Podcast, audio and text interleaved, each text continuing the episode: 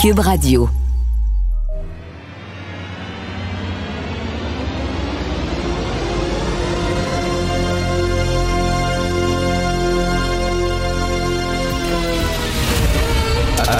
Attention, cette émission est laissée à la discrétion de l'auditeur.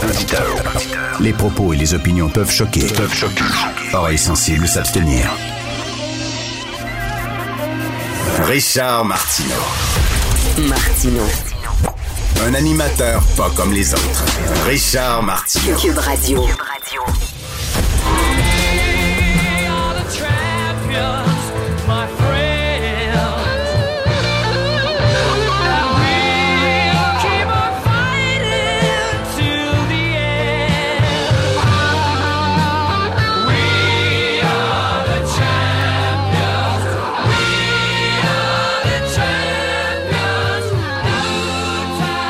Pourquoi je mets cette tune-là en ouverture? Parce que je veux vous parler d'astéroïdes.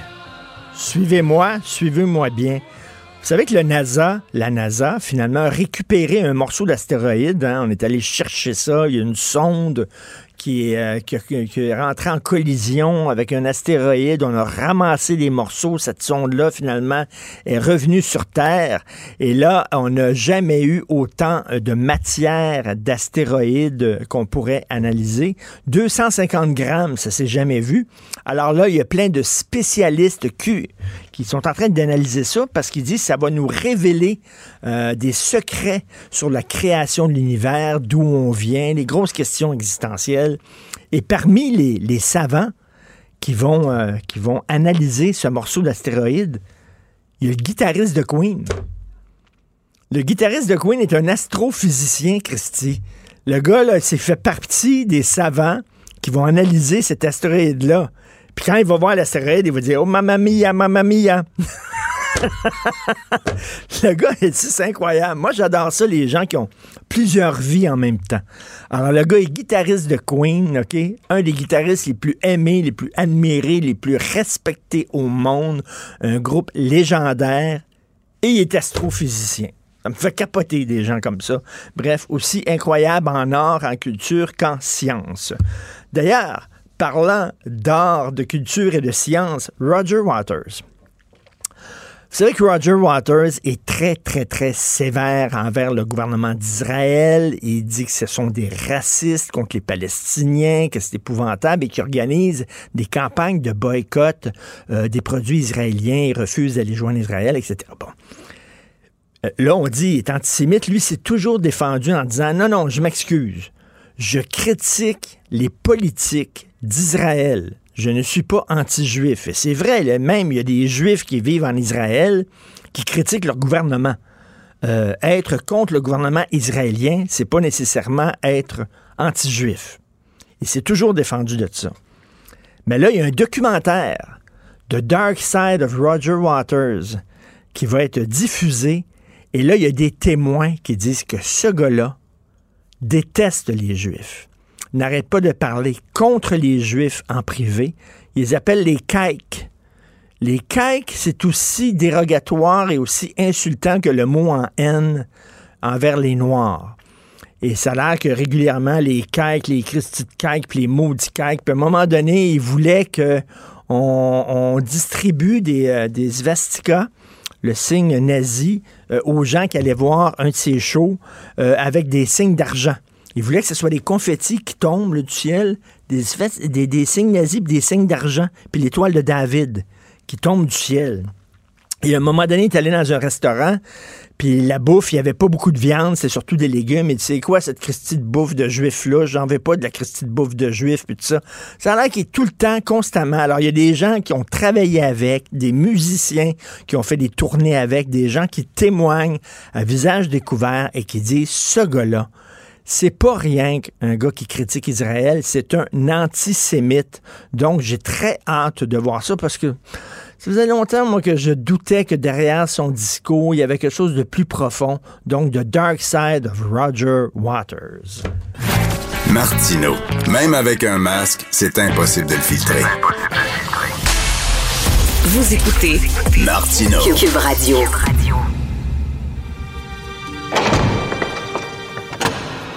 La criminalité, c'est un cycle. Et tu vois, le nouveau procès va se dérouler sans qu'aucun témoin ne se présente à la barre. L'histoire des criminels racontée par l'unique journaliste d'enquête, Félix Séguin. Alors, Félix, pas facile d'être politicien à l'heure des médias sociaux et des complotistes. Donc, un, gars qui est contre les mesures sanitaires, euh, qui a fait des menaces de mort à l'endroit de Justin Trudeau et de François Legault. Ah oui, on a toute une histoire hein, euh, ici. Euh, cet homme-là là, qui a été arrêté hier matin à Scottstown, ce qui est un peu effrayant, je choisis bien les mots, euh, c'est qu'il avait les capacités de mettre ses menaces à exécution. Écoute bien comment cette histoire-là euh, arrive aux oreilles de la police. La Sûreté du Québec a un service de cybersurveillance, pas seulement la Sûreté du Québec, mais particulièrement elle, dans les corps de police provinciaux, la GRC là aussi. C'est comme un peu euh, un chien renifleur qui se promène sur les réseaux sociaux, entre autres, puis qui extrait des larges, larges quantités de, de données. Euh, et on surveille également certains comptes liés à la mouvance antisanitaire euh, et puis anti-vaccination aussi. Alors là, le 18 septembre, on a vu apparaître des vidéos sur TikTok de cet homme-là, un homme dans la trentaine, euh, près de Scottsdale, donc en Estrie, c'est près de lac mégantic. Et là, il formule à l'endroit, non pas juste de François Legault, mais de Justin Trudeau aussi, des menaces explicites. Il dit, je vais vous pendre par les couilles, je vais vous traîner sur l'asphalte. Et les policiers remarquent aussi qu'il a dans sa vidéo des projectiles d'armes à feu. Alors, commence à investiguer ça plus loin. Il remarque également qu'il est propriétaire d'armes à feu. Alors là, on est le 18 septembre. Alors, tout ça chemine, on regarde, est-ce qu'il y a une possibilité que cet homme-là soit arrêté pour menace? La réponse, c'est oui, mais qu'est-ce qu'il faut faire à ce moment-là? On ne peut pas entrer chez quelqu'un qui a une arme à feu comme on entre chez quelqu'un qui n'en a pas. Alors, on fait venir l'escouade tactique d'intervention, le, groupe tactique d'intervention de la Sûreté du Québec qu'on appelle le GTI. Et c'est eux, à 5 heures hier matin, qui se présentent à la fenêtre, euh, qui se présentent à la porte plutôt, mais ils voient à la fenêtre, selon des informations qui ont été, qui émanent du Bureau des enquêtes indépendantes, le gars armé qui veut en découdre avec les policiers. Alors, ils ouvrent le feu sur lui. Hmm. Et euh, ils vont le blesser. Les ambulanciers vont le traiter sur place. N'est pas blessé gravement. Son état, n'espérons aucune crainte, euh, franchement. Mais, quand même, euh, moi, j'ai, euh, j'ai, fouillé un peu sur, sur les réseaux sociaux de cet homme-là, qui n'est pas encore accusé, parce que je comprends bien que le Bureau des enquêtes indépendantes investigue ce qui s'est déroulé pendant l'intervention policière, mais la Sûreté du Québec investigue toujours la question des menaces envers les deux premiers ministres, n'est-ce pas? Et, euh, et euh, donc, pour revenir à son, réseau social, euh, je vois, c'est ahurissant parce que tu vois exactement le moment où il balance. Il snap. -là. Il, snap. Tu vois exactement ce qu'il aime, les publications sur les réseaux sociaux qui, qu'il aime, qu'il relaie aussi, et puis qu'il commente. Et puis essentiellement, là, c'est des camions, des jeeps, des moteurs, des pièces d'auto. Sauf que là, au milieu de la pandémie, ça change.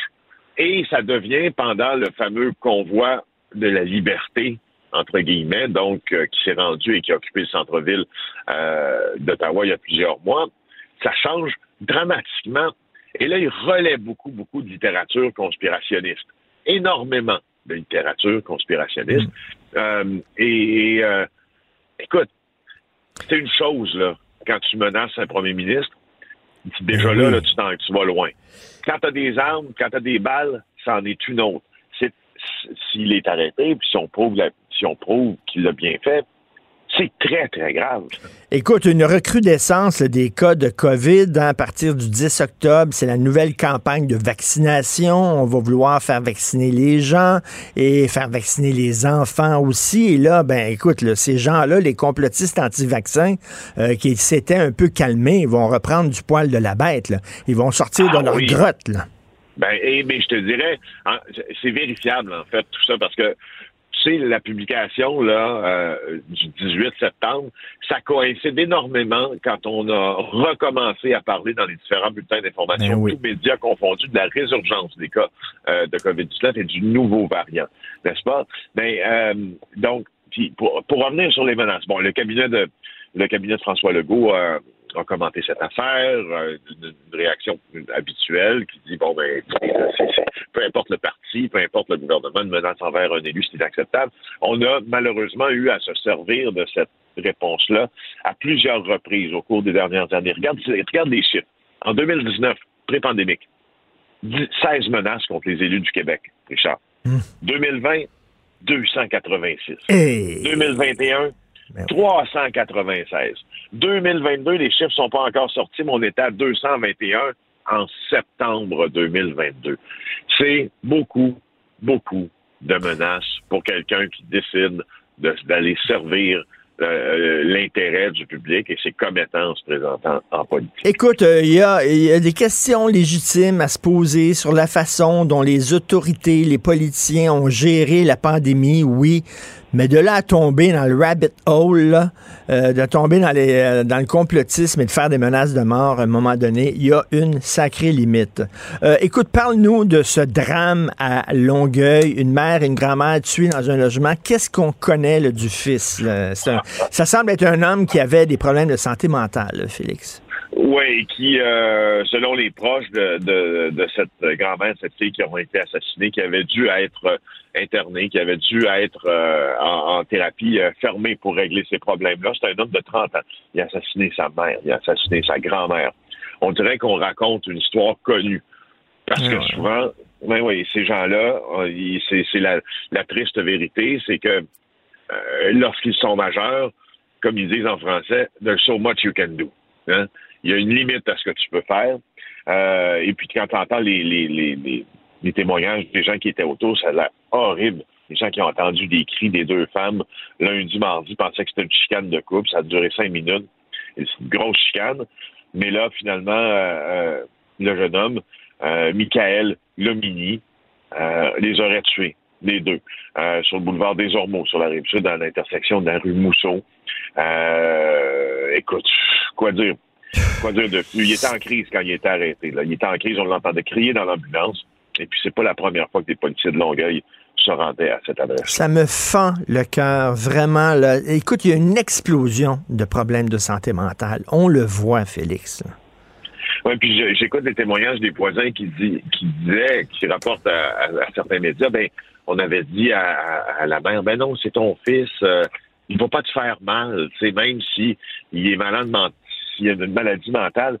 Euh, oui, Richard, mais non en même temps. Hmm. C'est que tu peux pas traiter, tu peux traiter sur le même pied d'égalité un homme ou une femme qui est aux prises à euh, des problèmes de santé mentale, mais tu peux beaucoup moins prévoir la réaction si quelqu'un, exemple, euh, ne refuse de prendre ses médicaments. On ne sait pas si c'était ton cas, a des problèmes très, très graves qui faussent sa réalité. C'est pas vrai que tu peux tout prévoir et c'est ça qui me c'est ça qui m'achève dans cette histoire-là, tu sais, c'est que c'est qu'on on dirait que tu peux pas tu peux, peux plus rien faire à un certain moment donné. je trouve que c'est des risques énormes. Et ce qui est triste, c'est que ben, ça va recommencer quelque part à un moment donné, là, parce qu'il y a une explosion de gens qui ont des problèmes de santé mentale. Et comme tu le dis, quand tu es majeur et vacciné, on peut pas euh, vraiment te forcer là, à aller euh, euh, dans une institution psychiatrique. En tout cas, c'est vraiment un drame. Merci beaucoup, Félix Séguin. On se reparle demain. Félix Séguin du bureau d'enquête de Québécois.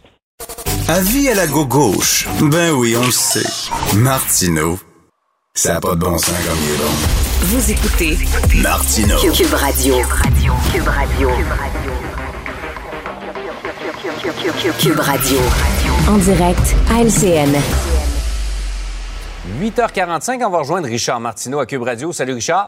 Salut Jean-François. Écoute, j'ai une pensée toute spéciale ce matin et tous les gens qui nous écoutent aussi pour les parents qui ont des enfants qui souffrent de graves problèmes de santé mentale, Jean-François. Euh, ce qui s'est passé à Longueuil, un jeune de 30 ans qui a tué euh, sa mère, qui aurait tué sa mère, sa grand-mère. Imagine-toi, ton, ton fils a des graves problèmes de santé mentale. Il doit être interné. Hein. C'était le gars du, euh, c'était le, cas de ce gars-là qui était, qui était interné il sort de là, euh, il n'est pas capable de travailler, euh, tu veux pas qu'il vive dans la rue, tu dis, ben viens vivre à la maison avec nous, mais en même temps, tu te mets en danger. Tu te mets en danger parce que ce gars-là peut faire une crise et peut euh, t'attaquer, mais tu veux pas le laisser non plus dans la rue. Écoute, ça doit être tellement déchirant, tellement difficile. Et ça arrive malheureusement trop souvent il y a vraiment une explosion de cas de problèmes de santé mentale au Québec. Absolument. Euh, et ça, fait penser aussi à. Il y a une enquête du coroner présentement là, sur euh, cet homme qui avait tué trois personnes tout à fait au hasard. Le frère du gars en question est venu dire à l'enquête du coroner euh, on a tout essayé pour aller chercher de l'aide. Ben on n'a pas été capable de l'aider. Donc la santé mentale reste vraiment le parent pauvre. Malheureux. Euh, Richard, tu voulais revenir sur euh, les résultats du sondage d'hier. La CAQ a vraiment perdu des plumes. C'est son pire résultat, en fait, depuis l'élection de 2018. Oui, tout à fait, depuis, euh, depuis cinq ans. Et écoute, là, il y a des gens, je disais, mon collègue et ami Mathieu Boccoté, qui dit c'est parce qu'il n'est pas vraiment un nationaliste. Hein. il est allé chercher des pouvoirs à Ottawa, puis Ottawa lui a dit non, lui a claqué la porte en pleine face. Et les gens voient à quel point il n'est pas capable d'aller chercher de nouveaux... Moi, je pense que c'est plus concret que ça. C'est plus concret que ça les gens regardent autour d'eux, puis il n'y a rien qui a changé. Sur le terrain, là, il y a toujours les mêmes maudits problèmes, OK? Là? Ça prend du temps à se faire opérer, ça prend du temps à avoir un médecin de famille, il manque de professeurs, tout ça. Fait que les gens disent, on l'aime beaucoup, M. Legault, il est bien gentil, puis quand il parle, on aime le ton qu'il emploie lorsqu'il mhm. parle. Mais c'est bien beau les paroles, mais concrètement, écoute, hier, là, régulièrement, deux, trois fois par année, euh, je vais souper avec mes vieux chums, des gars que je connais depuis 30 ans, 35 ans, des vieux, vieux amis. Et là, on était hier dans un restaurant, puis les gens disent, tabarnouche que ça va mal au Québec. Ça va mal partout. Hmm. Ça va mal dans le transport, ça va mal dans l'éducation, ça va mal dans le système de justice, ça va mal dans le système de santé. Et les gens voient, c'est bien beau parler. Peut-être que cinq ans, c'est pas suffisant pour régler ces problèmes-là. Ce sont des très gros problèmes. Et en même temps, je veux pas nécessairement euh, défendre la CAQ, mais je lis beaucoup les journaux internationaux. Ces problèmes-là, on les voit en France, on les voit en Angleterre, on les voit en Europe, on les voit aux États-Unis. C'est les problèmes de démographie. Euh, les gens vieillissent, donc donc euh, ils ont plus de bobos, donc pression sur le système de santé, moins de travailleurs, etc. C'est partout. Ça craque de tout bord. Mm. Je peux te dire que c'est une, c'est une, euh, époque où c'est très difficile d'être politicien? Parce que c'est des problèmes énormes. Et on te demande quasiment de te mettre dans le plein milieu du fleuve, les bras en croix, pour essayer d'arrêter le courant. C'est ça. C'est assez difficile. Donc, je pense que les gens disent, regarde, on va encore voter pour vous, M. Legault, mais là, là, on veut des changements concrets sur le terrain parce qu'on les veut des résultats. On veut des résultats. Absolument. Euh, par ailleurs, des militants écolos, et c'est pas la première fois qu'ils font ça, ont, décidé de dégonfler des pneus de, véhicules euh, utilitaires sport. Oui, ça, ça a changé l'état de la planète. Ça, j'étais tellement content quand j'ai vu ça. J'ai dit, oh mon Dieu, voilà, il va y avoir moins de pollution. Écoute, c'est comme ces jeunes-là euh, radicaux qui lancent de la peinture sur des toiles. En fait, mm. là, ils veulent pas vraiment là, euh, euh, changer l'état de la planète. Ce qu'ils veulent, c'est montrer à tout le monde et surtout à leurs amis à quel point eux autres sont hot, eux autres sont fantastiques. C'est ce qu'on appelle signaler ta vertu, hein?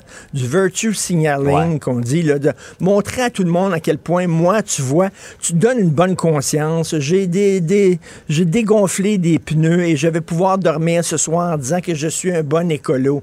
Ça n'a strictement rien changé. Pensez-vous vraiment qu'il y a un propriétaire d'SUV qui dit Ah! En voyant ses pneus les gonfler, mais c'est bien vrai, donc. Comment ça, j'achète un SUV, je vais le changer pour une auto électrique? Strictement rien, ça ne fait rien. En fait, ces gens-là, euh, finalement, euh, montrent, ils sont contre leur cause, en fait. C'est pas une bonne image pour leur cause, mm. absolument pas. Ça donne strictement rien, mais de plus en plus, on est là-dedans, dans l'apparence, dans le dire, regardez comment on a de la vertu, nous autres, et pas vraiment dans l'efficacité. Si l'environnement te tient vraiment à cœur, milite au sein d'un parti politique, essaie de changer leur vision sur l'environnement, de faire avancer ta cause au sein du parti pour qu'après ça, il y a des lois concrètes qui soient adoptées et qu'il y ait un changement concret et pas ce genre de petite affaire-là. Pas, dégonfler des pneus, effectivement. Ben, strictement Hey Richard, passe une excellente journée. Merci. Bonne journée à demain. Martineau, il n'y a pas le temps pour la controverse. Il a jamais coulé l'eau sous les ponts. C'est lui qui la verse. Vous écoutez Martineau. Cube Radio.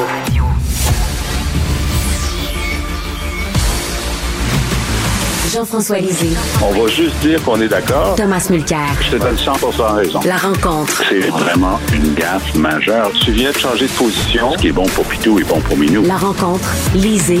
Mulcair. Jean-François, j'ai une colle pour toi. Oui. Alors voilà, Alexandre Cormier-Denis, là, euh, celui qu'on dit que c'est un suprémaciste blanc, devait euh, parler euh, lors de la commission parlementaire sur l'immigration. Et on a dit Oui. ça n'a pas de bon sens, on ne peut pas donner un micro à ce gars-là. Donc finalement, il ne parlera pas. En 2015, Jean-François, il y a eu une commission parlementaire pour la loi 59, le projet de loi 59 sur les discours haineux. Adil Sharkawi était à l'Assemblée nationale. Adil Sharkawi, lui, on l'a laissé parler. Ben oui. Euh, Comment ça se fait? Euh, bon, selon Ben, moi, ben, c'est aussi épouvantable, Adil Sharkawi, que M. Cormier-Denis. Il fallait quelqu'un qui représente les discours haineux. Là, c'était l'immigration, c'est pas la même chose. Non, sans, euh, sans déconner. euh, écoute, je pense qu'il y avait une question à se poser aussi sur Adil Sharkawi à Ben, l'époque. oui. Euh, et, et là, je vais faire une distinction. Puis il y a des gens qui vont trouver que c'est un peu, euh, euh, c'est un peu trop technique, mais euh, lorsqu'on a dénoncé ici tous les trois la décision de la ministre euh, du Tourisme d'empêcher un groupe euh, religieux pro-avortement de louer une salle au Centre des Congrès de Québec, Oui. on dit écoutez, c'est un édifice gouvernemental, on, on doit le louer à qui que ce soit ne fait pas un appel à la haine et à la violence. OK? Maintenant, au sein de l'Assemblée nationale, l'Assemblée, elle est souveraine et elle écoute un certain nombre de gens qui peuvent être utiles à, euh, à, l'amélioration des lois et des politiques. C'est elle qui décide qui est utile et qui est pas utile. Et donc, s'il y a des personnages qui ont des positions racistes, suprémacistes, ou, ou comme dit Chakawi, qui trouvent que c'est correct de lapider des femmes euh, Mm. parce qu'elles ont commis l'adultère, on dit, vous savez, on pense que ça sera pas utile. Ce sont des arguments qui sont à l'extérieur de euh, la zone, euh, la zone raisonnable de, de la discussion. Et lorsque l'Assemblée prend des décisions comme ça, il y a toujours des gens qui sont écartés, qui sont pas contents, puis qui disent, bon, par exemple, l'an dernier sur la loi 96, je pense qu'il y a une association de parents anglophones qui avait été écartée. Ben là, ils se plaignent. Puis là, on dit, ben non, là, il faut les entendre eux. Voilà. Alors, ce qui fait que pour, euh, dans les deux cas, moi, je pense que euh, l'Assemblée aurait été euh, sage de refuser de les entendre. Elle a été sage de refuser d'entendre Cormier, Denis Cormier cette semaine. Elle, elle aurait dû prendre la même décision. Mais, Jean-François, il y a des gens qui disent, on dirait qu'il y a des discours haineux qui sont acceptables et des discours haineux qui ne le sont pas. Euh, le discours Hmm. haineux, parce que M. Charkaoui euh, tient des discours haineux sur sa page Facebook euh, contre les femmes qui sont pas voilées, contre ceux qui ne Hmm. sont pas musulmans, etc.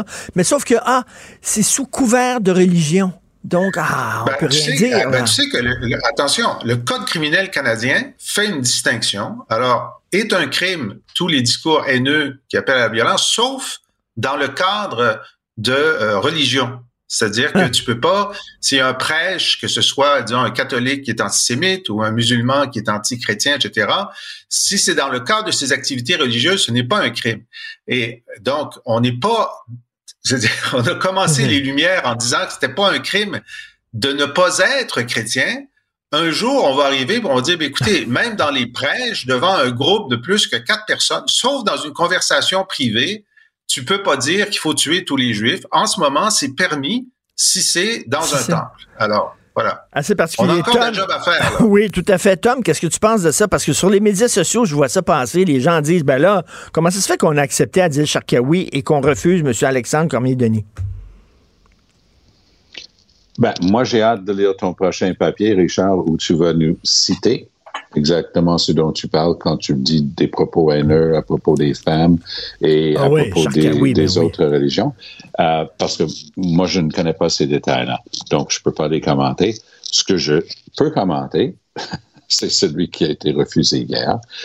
Et si les gens ont l'occasion, euh, euh, Régine Laurent fait souvent un billet à même l'émission Le Bilan le soir.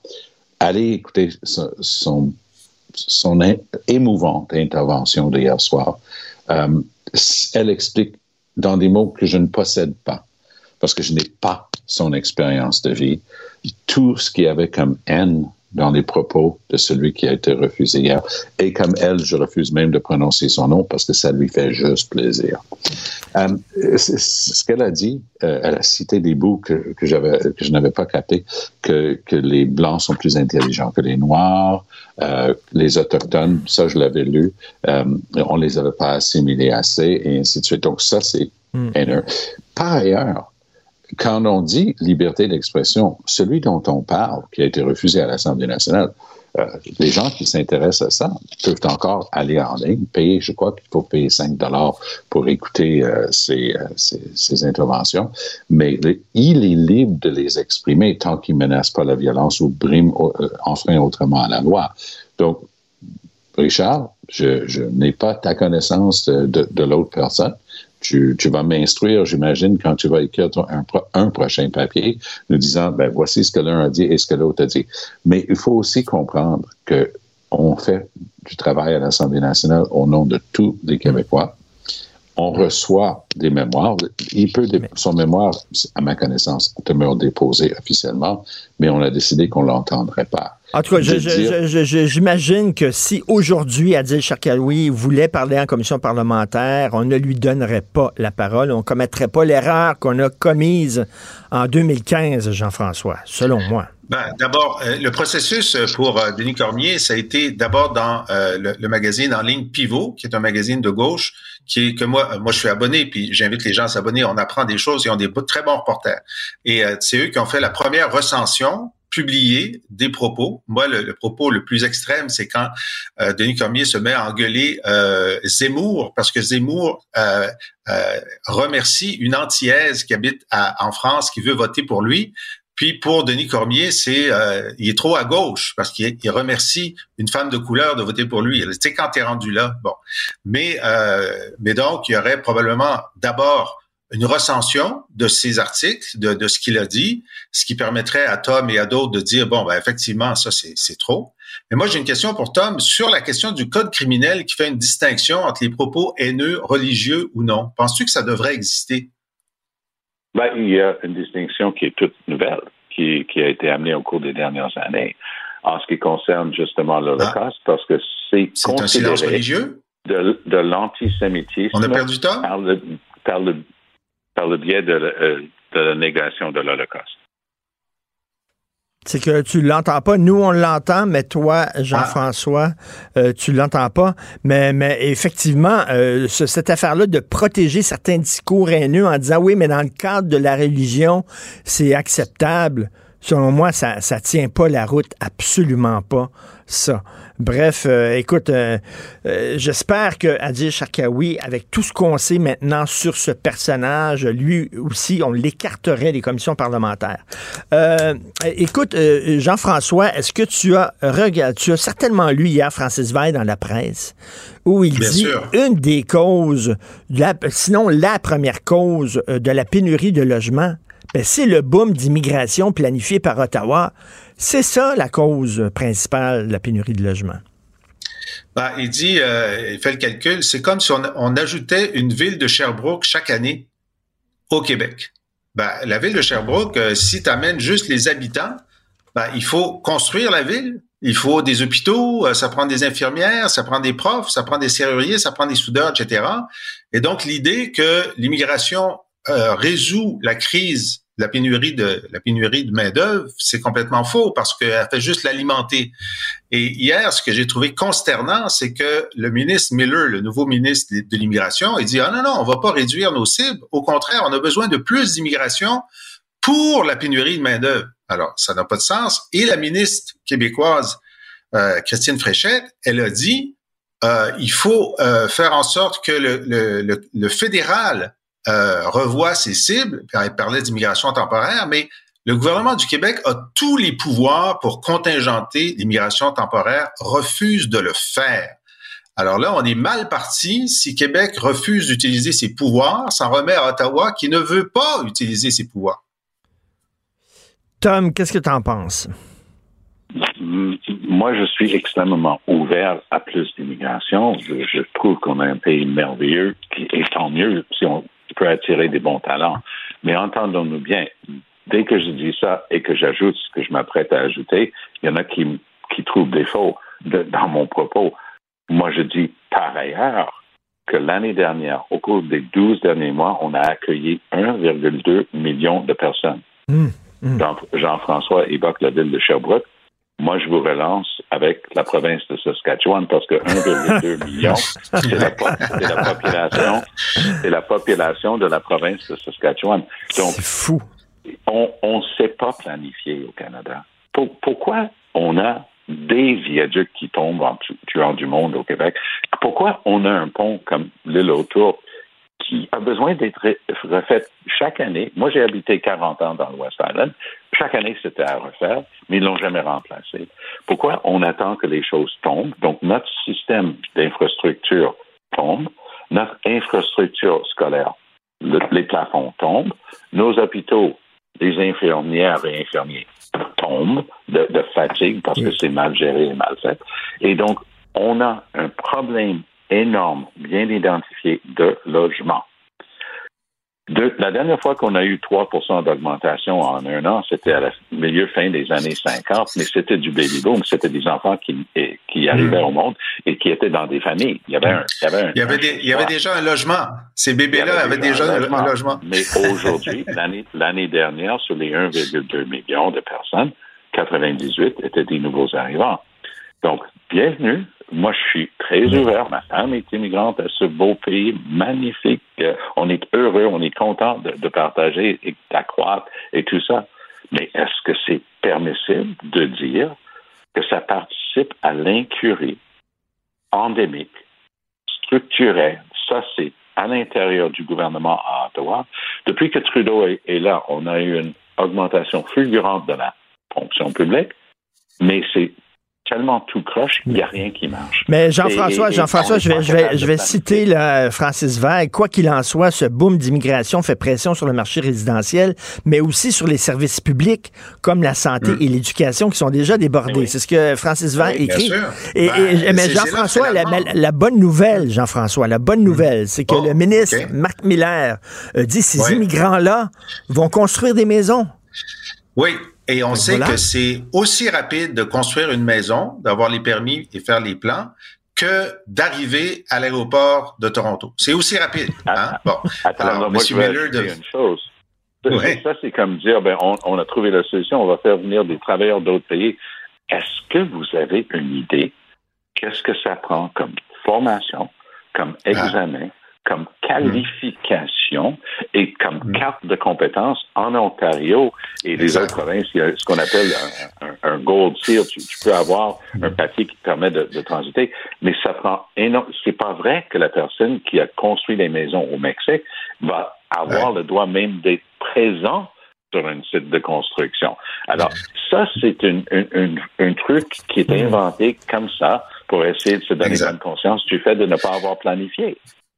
Alors, écoute, ce qui est intéressant, c'est que au Canada anglais, il y a des voix qui commencent à s'élever pour dire, ben vous savez, la, loi de la gravité existe, l'offre et la demande, ça existe, on a un problème de trop de demandes, c'est les grandes banques. La CIBC a émis un, rapport il y, a, quelques semaines en disant, vous avez même euh, sous-compté le nombre d'immigrants, il y en a un million de plus que vous pensez, et ça fait une pression intenable sur le logement et les services publics. Au sein du gouvernement, quand ils sont réunis trois jours, euh, les ministres libéraux, à la fin de l'été pour ne rien faire, ils avaient juste une idée que l'ancien ministre de l'immigration, devenu ministre du logement, a, a eu un briefing des gens du logement qui n'avaient jamais eu à l'immigration.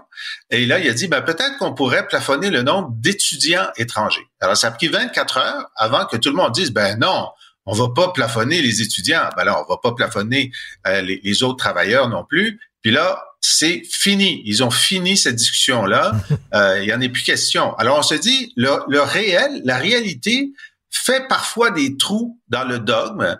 Est-ce qu'il va y avoir suffisamment de trous à un moment donné pour que cette réalité-là s'impose au, gouvernement Trudeau ou est-ce qu'il faut falloir attendre un nouveau gouvernement pour, euh, pour le prendre en compte? Parce que Poiliev, par exemple, euh, semble, euh, au début, il, était d'accord avec les cibles d'immigration d'Ottawa, mais il en parle de moins en moins. Alors, j'ai l'impression que le principe de réalité est en train de s'installer au Parti conservateur.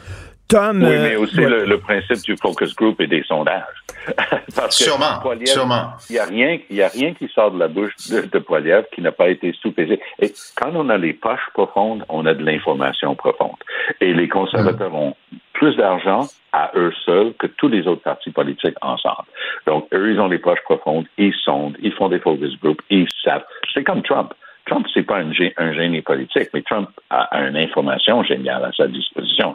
Quand lui, il a annoncé son Muslim ban, il n'y a rien dans son historique personnel qui collait à ça, mais il avait de l'information disant ça met les gens mal à l'aise, on va dire qu'on va les bannir à la frontière, tu vas te faire taper dessus par des gens qui vont voter démocrate, mais tu risques de gagner. Euh, il, il le fait. C'est la même chose euh, euh, avec Poliev. Poliev dit une chose et son contraire. Hier, on a eu en une, en une intervention de 60 secondes de Poliev, le meilleur et le pire. Il était très high road disant Trudeau veut la responsabilité et le pouvoir, ben, il doit assumer ce qui s'est passé et s'excuser. Parfait. Dans la prochaine phrase, il dit et c'est sa faute de ne pas avoir vérifié cela. Ce qui est un total mensonge parce que Trudeau n'avait aucun pouvoir, mais encore mo- moins un devoir de le vérifier. Mais c'est pas grave, ça. Poilievre va jouer ce jeu-là.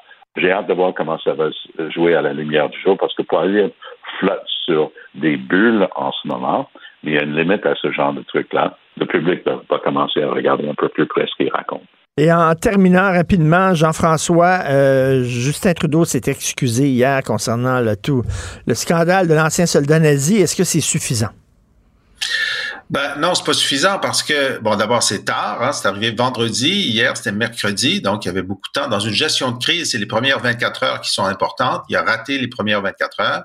Et puis il faut que tu ailles au devant des coups, puis il faut que tu t'excuses davantage que la demande d'excuses. Alors si dans les 24 heures, il s'était excusé au nom du Canada, de son gouvernement, en son nom personnel et au nom de ses collègues de la Chambre, ben là, personne ne pourrait rien dire.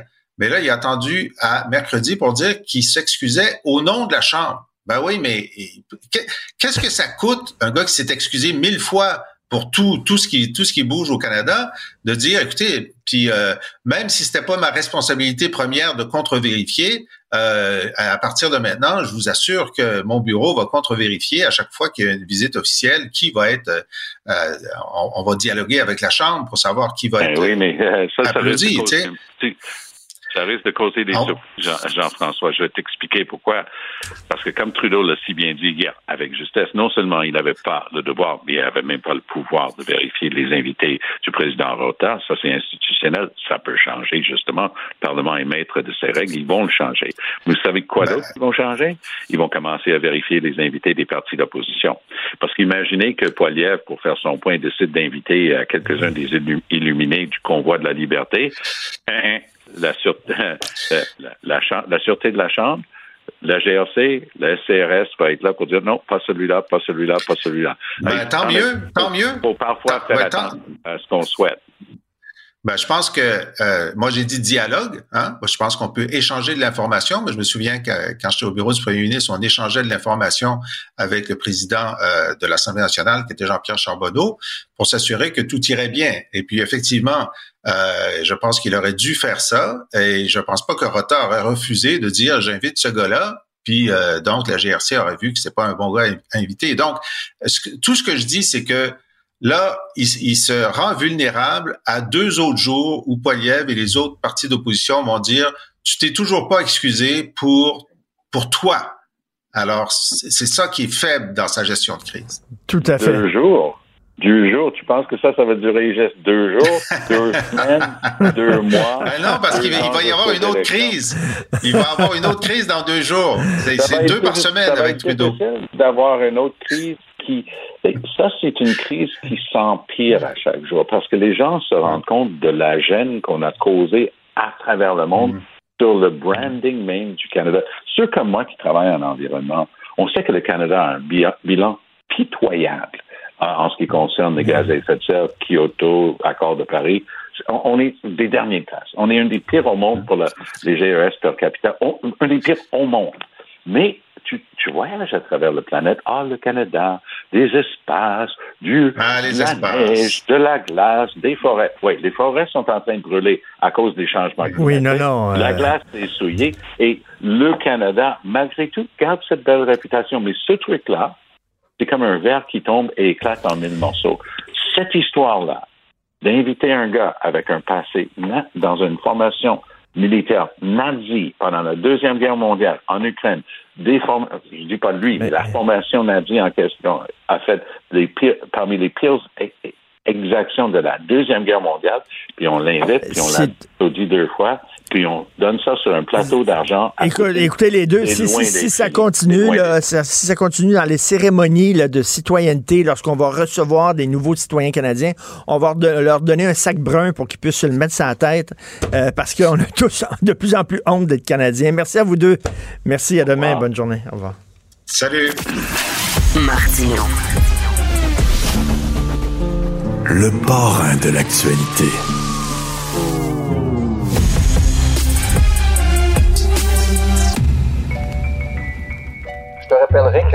1,3 milliard, 44 milliards de dollars. C'est beaucoup, beaucoup d'argent. À partir de cet événement-là, il y a eu un point de bascule. Un directeur de la section argent, pas comme les autres. Yves Daou.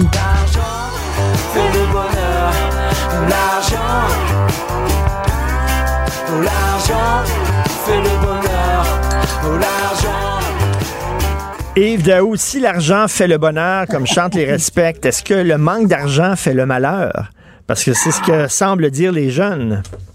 En fait, tu sais, dans la chanson, on dit on peut dire ce qu'on peut, mais l'on fait pas ce qu'on veut sans l'argent. Et là, et la réalité, c'est que là, c'est vraiment le coup de sonde euh, de léger par rapport à la situation des jeunes euh, qu'on appelle la génération Z et la génération euh, des milléniaux, donc tous ceux qui ont moins de 40 ans. Donc, à chaque année, Léger fait, fait ce qu'on appelle un, sondage, une étude jeunesse. C'est la sixième édition. Puis, ils font une espèce de portrait, comment les jeunes se sentent par rapport à, l'avenir, mais aussi par rapport aux finances. Et le coup de sonde ce matin est quand même assez incroyable, là, Charles. Plus que la moitié des jeunes vivent d'une paye à l'autre. Et ce qui est, puis bon, on le sait, c'est pas nouveau. Déjà, l'association ou l'Institut national de la paye au Canada avait déjà dit que le nombre de travailleurs vivant d'un chèque à l'autre, là, d'une paye à l'autre l'année passée, là, bon, cette année par rapport à l'année passée, avait augmenté de 28% Donc, les jeunes, là, sont pas exemples de tout ça. Et donc, la réalité, c'est que tous les mots là, qui se, les jeunes se rappelaient pas, qui étaient l'inflation puis la hausse des taux d'intérêt, là, ben, c'est en train de les, les rattraper. Donc, ça les affecte évidemment par rapport à leur paye. Ça les affecte par rapport au logement. Écoute, le coût du loyer devient pour eux autres un vrai problème. 72% disent que ça prend trop de place.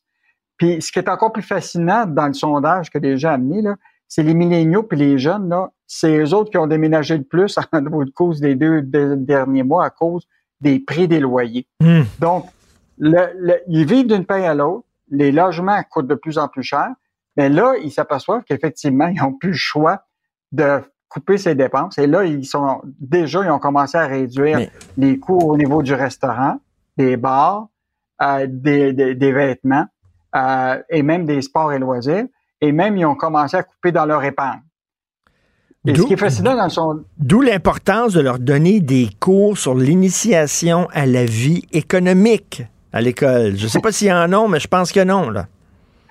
Mais tu sais, Richard, euh, bon, tu sais tous les deux, on a des, enfants, tu as des parents plus riches qui ont réussi à... Tu sais, il y a beaucoup de parents qui ont mis de l'argent dans les régimes d'épargne et éducation pour permettre à leurs jeunes de pouvoir avoir un bac qui leur coûte rien, puis etc., de continuer à les héberger à la maison, tout ça, puis de pas leur, euh, leur charger un loyer. Mais aujourd'hui, eh une grande majorité des gens, ont, tu sais, euh, ils doivent vivre serrés. Et donc, ça veut dire qu'un enfant qui est à la maison, qui a 24, 26 ans encore, puis qui, mettons, qui, qui, qui ouvre la porte du frigidaire, qui mange la moitié de ce qui est dans le frigidaire, là, ça coûte encore plus cher euh, l'inflation alimentaire. C'est sûr qu'à un moment, les parents peuvent pas tout payer. Ben non. Et donc, euh, et donc là, je pense qu'on a une réalité aujourd'hui que les jeunes, euh, puis c'est quand même un nombre important. Au Québec, là, ces deux générations-là, ça représente à 30% de notre population, à peu près 800 000 euh, personnes.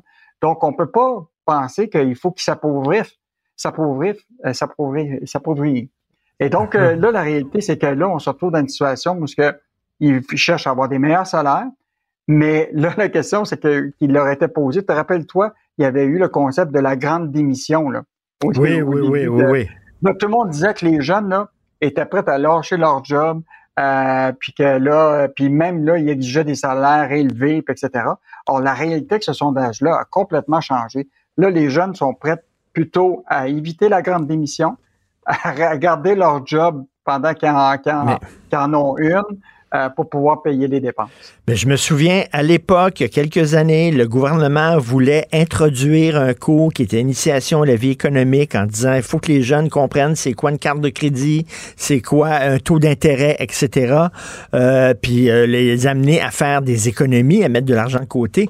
Et les syndicats d'éducation, ils ont dit il est hors question que vous transformiez nos enfants en petits capitalistes, puis que vous leur montriez l'économie, puis tout ça, ça n'a pas... Tu te souviens de ça, les syndicats voulaient, ben s'étaient braqués en disant c'est pas, c'est pas l'enfer des petits capitalistes, Christy, c'est de, leur faire comprendre comment fonctionne le système économique, voyons. Il y, a, un besoin, là. Il faut que les jeunes apprennent à mettre de l'argent de côté. Je comprends quand tu es jeune, là, tu penses pas à ça, ton avenir, ta vieillesse, etc. Mais, tu sais, il va falloir à un moment donné qu'ils apprennent à économiser parce que là, vivre de paye en paye, ça n'a pas de sens. Mais, mais je pense que ça venait aussi de, tu sais, on, peut dire que l'école, euh, euh, tu sais, a toutes les missions, mais à un moment aussi, il y a les parents aussi. Oui. Tu sais, la réalité, c'est que si dans une famille, tu comprends-tu, il n'y a pas de notion, tu sais, d'épargne, il n'y a pas de notion de penser à, l'avenir, s'il n'y a pas de notion de, tu sais, de, parce que, euh, oublie pas, encore au Québec, il y a beaucoup de gens qui sont les parents qui se sont aussi mmh. endettés eux-mêmes. Mmh, mmh, Donc, ça fait que je pense que pense que tout, moi, ce que je dis, Richard, c'est qu'avec ce qu'on a vécu avec l'inflation puis les taux d'intérêt, je pense qu'il y a eu comme une espèce de réveil des gens qui se sont dit, tu sais, l'argent, là, ça pousse pas dans les arbres. puis que la réalité, c'est qu'il faut que tu la gagnes puis que puis elle se dépense facilement, puis que tu peux pas euh, effectivement, il faut que tu penses à comment bien la dépenser. mais euh, les jeunes, euh, les jeunes pendant la pandémie, ils pensaient que l'argent poussait dans les arbres parce qu'on les payait à rien faire, à rester chez eux. En terminant, mm. interminable panne informatique pour les clients de la Laurentienne. Écoute, Richard, moi, j'en viens pas qu'encore en 2023. On a une banque qui est complètement, c'est presque fermée depuis, depuis dimanche avec un, problème informatique. Écoute, une interruption de service en raison d'un problématique de mise à jour de routine. Écoute, on est en 2023. Et là, les gens, tu sais, peuvent pas avoir accès à leur compte, peuvent pas voir s'il y a eu des dépôts par rapport à, mettons, leur chèque de pension de vieillesse, etc. Là, c'est la colère et le stress. Écoute, les jeunes nous écrivent pour dire, écoute, ça n'a aucun bon sens qu'encore aujourd'hui, tu te retrouves dans une situation comme ça. Puis là, Essaye donc, toi, de faire une plainte à une banque aujourd'hui. écoute, tu peux écoute, moi, j'en reviens pas, Richard, là, sur les banques, là. tu sais, je promets, t'es pareil, là. On a été fidèle à une même banque. On a déposé notre chèque de paie pendant 25 ans, 30 ans, là. Puis essaye donc, en tant que client fidèle, d'obtenir des services de ta banque, puis d'avoir des rabais, d'avoir des taux d'intérêt privilégiés parce que tu étais là pendant 30 ans à leur donner ton, ton argent pour qu'ils puissent faire, la faire fructifier. Écoute, aujourd'hui, on a six banques au Canada, là, où, puis euh, la réalité, c'est qu'on est à leur merci. Et ça, c'est hmm. un cas épouvantable d'une femme qui se produit en 2023. C'est ça, et comme tu le dis, là, tu peux être client d'une banque pendant 25 ans. D'ailleurs, il y avait un texte très intéressant cette semaine hmm. dans, la section argent.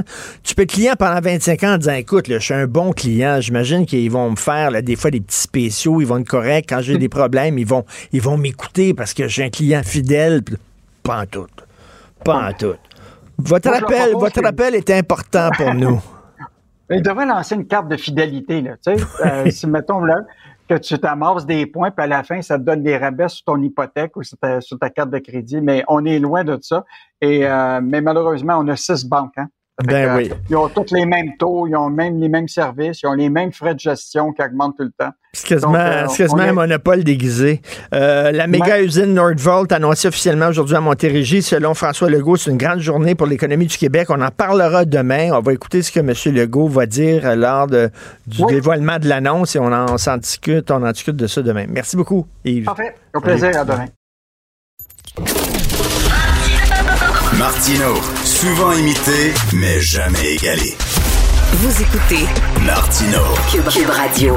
J'aime beaucoup les livres de Romain Gagnon. Ce, ce sont des essais percutants. Il a écrit un livre sur la religion et l'homme créé à Dieu à son image. Il a écrit un livre sur l'abrutissement, vers l'abrutissement de l'espèce humaine. À lire, à lire vraiment, parce qu'on le voit, là, on le voit, là, l'ignorance qui est en train de monter comme un raz de marée et qui nous submerge. Et là, c'est un livre sur la- l'amour. Ça s'intitule La biologie de l'amour. Explication évolutionniste des mécanismes amoureux. Il est avec nous, Romain Gagnon. Bonjour. Bonjour, Richard. C'est un casseux de party.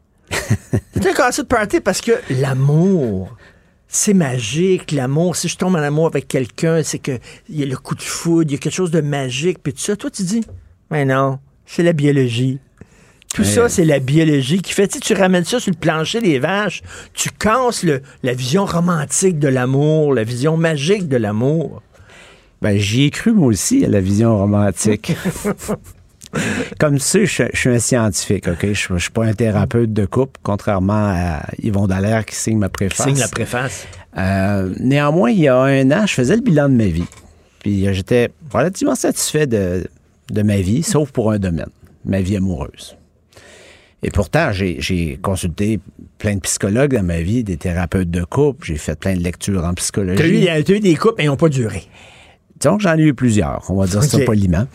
Alors, euh, de tout ce que j'avais lu en psychologie, c'est la psychologie évolutionniste qui me, semblait plus, la plus scientifique dans ses explications-là. Fait que, je ne peux pas empêcher le scientifique en moi d'être attiré vers ça. Alors, je me suis mis à lire depuis un an, frénétiquement, euh, les principaux auteurs euh, en psychologie évolutionniste.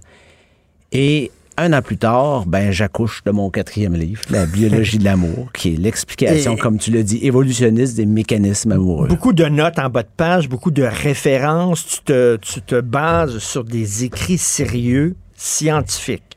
Bon, mais tu as des couilles en béton armé parce que tu dis des choses qu'on ne veut plus entendre, qu'on ne veut pas entendre. Et ça me fait penser, en lisant ton livre, ça me faisait penser à un livre que je lisais quand j'étais jeune, ado, de Desmond Morris, Le singe nu. Oui. Qui disait, euh, on a beau dire qu'on est des hommes, mais finalement, on est des animaux. Ben oui. On ben est oui. des animaux. Des primates. ouais. Des primates. Puis tu dis, et ça, c'est euh, c'est qui qui disait ça? C'est Henry Kissinger qui disait euh, le pouvoir est le plus grand aphrodisiaque. Ben, c'est drôle, ben, je cite exactement Oui. cette citation-là dans mon livre. Et tu dis, les femmes sont attirées par les hommes de pouvoir. Ça, c'est. On se le dit, ça. Mais on n'ose On pas. veut pas l'entendre. On veut pas l'entendre parce que c'est sexiste puis tout ça, mais, mais combien de fois il y a des gars qui sont pas gentils, qui sont pas nécessairement très beaux, mais ils ont des gros portefeuilles puis ils sont en haut du totem, ils ont des grosses positions sociales puis ils pognent.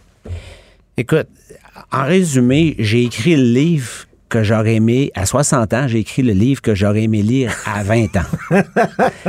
si j'avais lu ce livre-là à 20 ans, je me serais épargné bien des chagrins, puis probablement quelques drames aussi. Mais est-ce qu'on peut dire ça en 2023 que les femmes sont attirées par les hommes de pouvoir et les gars sont attirés par la beauté? Est-ce qu'on peut dire ça? Ben, écoute, c'est la réalité biologique. Il faut, faut comprendre une chose. Tu sais, le cerveau, là, il y a trois parties. hein. Il y a le cerveau euh, reptilien, le cerveau limbique ou le mammilien, puis tu as le cortex par-dessus.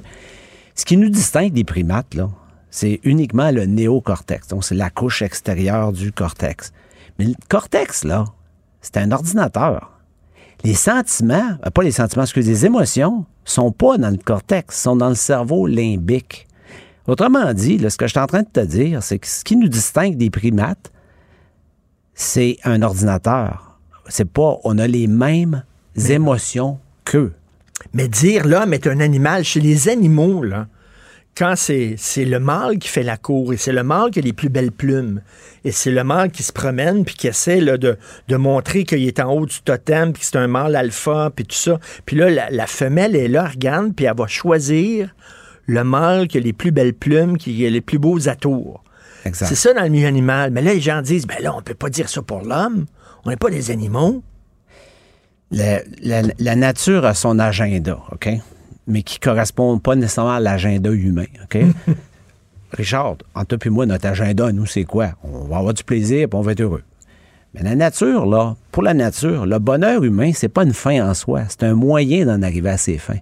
L'agenda, la nature a son agenda, qui est la reproduction des gènes. Ben, c'est-à-dire, je dis nature, évidemment, c'est un anthropomorphisme, on se comprend, là, c'est pour désigner tous les processus évolutifs, la sélection naturelle, etc. Alors, la nature opère avec les humains avec la carotte et le bâton. C'est-à-dire que, prends un exemple, quand tu as faim, c'est désagréable, ça, c'est le bâton, parce que la nature, elle veut que tu manges. Quand tu manges puis tu as faim, c'est agréable. Ça, c'est la carotte. Parce qu'elle te récompense d'avoir mangé. Mais pourquoi la nature veut que tu manges? Parce que si tu manges pas, tu vas mourir. Si tu meurs, tu te reproduiras pas. C'est Henri Laborette, ça. Ben, ouais. Sauf que là, quand on parle de sexualité, t'es encore plus proche du but, là. Fait que c'est pas étonnant que 90% de nos actions, y compris les actions, les, décisions d'achat, sont motivées par des considérations sexuelles. Donc, notre intelligence, euh, ce qui fait de nous des êtres humains, c'est comme un vernis. C'est un vernis qu'on a mis sur l'animal. Je vais le dire autrement. Le néocortex est au service de notre cerveau mammilien et non l'inverse. Hmm. Ça, ça a été mon plus grand choc depuis un an. Dire ça actuellement, c'est révolutionnaire. Ben, c'est parce que l'humain est trop présomptueux. Est trop présomptueux. On s'imagine supérieur euh, aux, autres animaux. Oui, on l'est, mais à un, un aspect seulement néocortex, that's it, that's all. Puis, pour, puis je viens de le dire, c'est pas le néocortex qui détermine les émotions. Mais... Fait que d'un point de vue émotionnel, le point de vue motivation sexuelle, on n'est pas différent d'un macaque. Ben, de dire que justement les macaques, la femelle choisit le mâle alpha parce qu'elle veut avoir les meilleurs enfants, les meilleurs gènes pour sa progéniture, puis quelqu'un qui un mâle qui va la protéger et protéger ses enfants, tout ça. Les gens m'ont dit c'est tellement réactionnaire, c'est tellement vieux mononcle. Ben, c'est justement pas le cas. On accuse aujourd'hui le patriarcat de toutes sortes de mots, mais en réalité, c'est la biologie les études sont claires, indépendamment des cultures, indépendamment des époques, on retrouve les mêmes paramètres. Les stratégies de cours de la femme et de l'homme sont complètement différentes. Ce n'est pas les mêmes motivations. Pourquoi les, hommes s'intéressent aux belles femmes? Puis là, je vais me faire traiter de grossophobe. Pourquoi les hommes n'aiment pas les grosses? Ben il y a des raisons biologiques. il y a des, les hommes, les gens vont dire, bon, c'est de la généralisation. Là. Ben oui, ben on est, c'est tout le temps des généralisations. Il y, a des films porno, il y a des magazines érotiques avec des femmes bien enveloppées. oui, mais en général, puis c'est sûr qu'il y a une, influence culturelle, mais en général, l'homme va rechercher un certain ratio taille-hanche. Et la raison de ça, c'est que ça correspond à des indices de fertilité. Évidemment, l'homme, il est inconscient. Là. Quand il trouve une femme sexy, là, il est inconscient qu'il la trouve fertile. Pense pas à ça. Là. Mais ça se passe dans son cerveau mammélien, par exemple, cette affaire-là. C'est ça qui est. Et, et ce, que tu dis, et ce que tu dis, c'est qu'il y a des différences biologiques entre les hommes et les femmes. Et boy, là, tu vas te faire des amis, là. Là, tu vas te faire des amis. Juste pour rebondir sur la question de goût, là. on a dit longtemps, ah, ces stéréotypes-là de minceur, etc., puis de ratio, c'est des, c'est culturel, c'est contemporain, non? C'est vrai que c'est culturel parce qu'il fut une époque, une époque où les femmes, les, les toiles de Rubens, c'était des femmes enveloppées. Là. C'était ça le critère de beauté à cette époque-là. Quand tu voyais une femme mince, elle était, c'est une femme qui était pauvre, c'est une femme qui était familière. Ben voilà, bon. Ça, c'est une explication culturelle. Mais on a fait un test intéressant. Hein? On a pris des bébés. Des bébés, on s'entend que c'est pas encore influencé culturellement on, a mis un scanner IRMF sur leur tête et puis on a présenté différentes images de femmes de différentes formes puis de différents ratios. Et puis on, sait dans le cerveau, c'est quelle partie du cerveau qui reconnaît la beauté. Et puis devine quoi? Même un bébé qui n'a pas encore été influencé par la culture moderne, il allume lui aussi pour des, avec le fameux ratio dont je te parle. Moi, je, je croirais que le bébé allume pour la, femme qui a les plus gros seins. Donc, parce que c'est ça qui le nourrit. C'est ça qui le nourrit. Là. Mais, mais je reviens là-dessus, la différence biologique entre les hommes et les femmes. Là aussi, tu vas te faire traiter de rétrograde, de réactionnaire, de de, de euh, défenseur du patriarcat. Oui. Puis le pire, il y a deux stratégies. Hein. Une stratégie euh, de cours à court terme et une stratégie de cours à long terme. Puis encore là-dessus, la stratégie de l'homme et de la femme sont complètement différentes. Là, une femme va a- vise un conjoint à long terme aussi. Euh, évidemment, elle va favoriser des critères que tu as mentionnés tantôt, le, le- le succès social principalement, parce que ça se passe comme ça dans la nature. On le voit, moi je chasse le, chevreuil, je le vois, les, les- les jeunes bocs qui essayent d'approcher les femelles se font repousser parce que les femelles cherchent les vieux bocs, ceux qui ont du poil qui sortent par les oreilles, parce que ça, ça veut dire que c'est des vieux bocs. Si c'est des vieux bocs, ça veut dire qu'ils ont des bons gènes, parce qu'ils ont réussi à survivre plus longtemps. Alors, elle, elle veut que ces gènes se reproduisent. Donc, ça veut... Est-ce que c'est pour ça que les gars plus vieux, ce qu'on appelle les silver fox, pognent plus auprès des jeunes qu'une femme vieille? Ben, va clair. auprès Une des femme jeunes vieille n'est pas fertile. Fait que c'est pas attirant pour un homme. Ça vient pas brancher son cerveau limbique, il n'y a pas de fertilité. Par contre, la femme, elle, a besoin de bons gènes pour que ses propres gènes se reproduisent. Ben, là, c'est sûr que ça se reproduit avec un loser. La probabilité que ces gènes se reproduisent, survivent, que ses enfants survivent est moindre. Si elle mélange ses gènes avec des, des- d'un homme, avec les gènes d'un homme qui est un survivant, qui est plus âgé puis qui a réussi socialement, elle augmente les chances de, Mais- de se mais- reproduire. Romain, toi puis moi, tous les gars, là, on sait un peu ça, mais on le dit pas. Tu sais, quand j'ai commencé à faire de la TV... là, Ben moi, je le savais pas, quand- Richard. mais, mais quand je commençais à faire de la TV, j'ai commencé à pogner au bout. pourquoi Euh, J'étais le même bozo qu'avant. Ben oui. J'étais pas plus beau. Exact. J'étais pas plus intelligent. J'étais connu. Exact. Là, j'ai grimpé quelques échelons dans l'é- dans l'échelle sociale. Et là, j'ai intéressé les filles. Clairement. C'est bizarre. Ouais, c'est- c'est- L'explication, c'est celle que je viens de te donner. J'étais le même pee qu'avant. C'est ça, c'est vraiment ça. Et mais ça, c'est. c'est- Donc, écoute, les, les différences biologiques entre les hommes et les femmes, j'arrive là. Il y en a, tu dis. On peut juste à scanner un cerveau te dire si c'est un homme ou une femme. Mais Pas besoin de regarder à l'extérieur si elle a des seins ou un pénis. Là. Juste là, au niveau du cerveau, c'est même pas bâti pareil. Ben là, des gens qui disent la biologie, c'est pas important. L'important, c'est que toi, tu te sentes homme en dedans, que tu te sentes femme en dedans. Tu te lèves un matin, Romain Gagnon, tu dis appelez-moi Romaine maintenant, je suis une femme. Tu, là, tu dis ça fait pas de toi une femme. Écoute. C'est pas vrai. Ce que je l'ai dit tantôt, hein, si j'avais lu mon livre à 20 ans, je me serais épargné bien des chagrins. Honnêtement, là, dans les écoles, on devrait leur enseigner la biologie de l'amour avant que la tempête hormonale les atteigne, OK? On, on est ados, toi puis on sait ce que c'est. Euh, mais on fait pas ça. On fait l'inverse, Richard. La- la- L'école est censée être un lieu du savoir, c'est censé être un lieu où on enseigne la science. Mais non, on leur enseigne pas la biologie de l'amour. On leur enseigne le contraire. On leur enseigne l'idéologie du genre, qui n'a aucun fondement scientifique. On leur fait croire que le sexe est un spectre. Richard, le sexe n'est pas un spectre. Biologie 101, il y a des hommes, il y a des femmes. Chez certaines espèces, le dimorphisme sexuel est moins prononcé. Il l'est beaucoup, par exemple, chez les gorilles, il l'est moins chez les bonobos. Mais chez l'homme, il est relativement prononcé, le dimorphisme sexuel. Et puis, il y a une méchante différence entre un gars et une fille. Puis, il n'y a pas de spectre. Il y a intersexuel, ça n'existe pas. Mais les là. gens qui disent ça, c'est à la limite, c'est comme des complotistes, c'est-à-dire c'est un déni de science. Mais c'est la grosse mode aujourd'hui, le déni de la science. C'est la grosse, grosse mode, là. Ça nous ramène à ton livre précédent, L'abrutissement de l'être humain.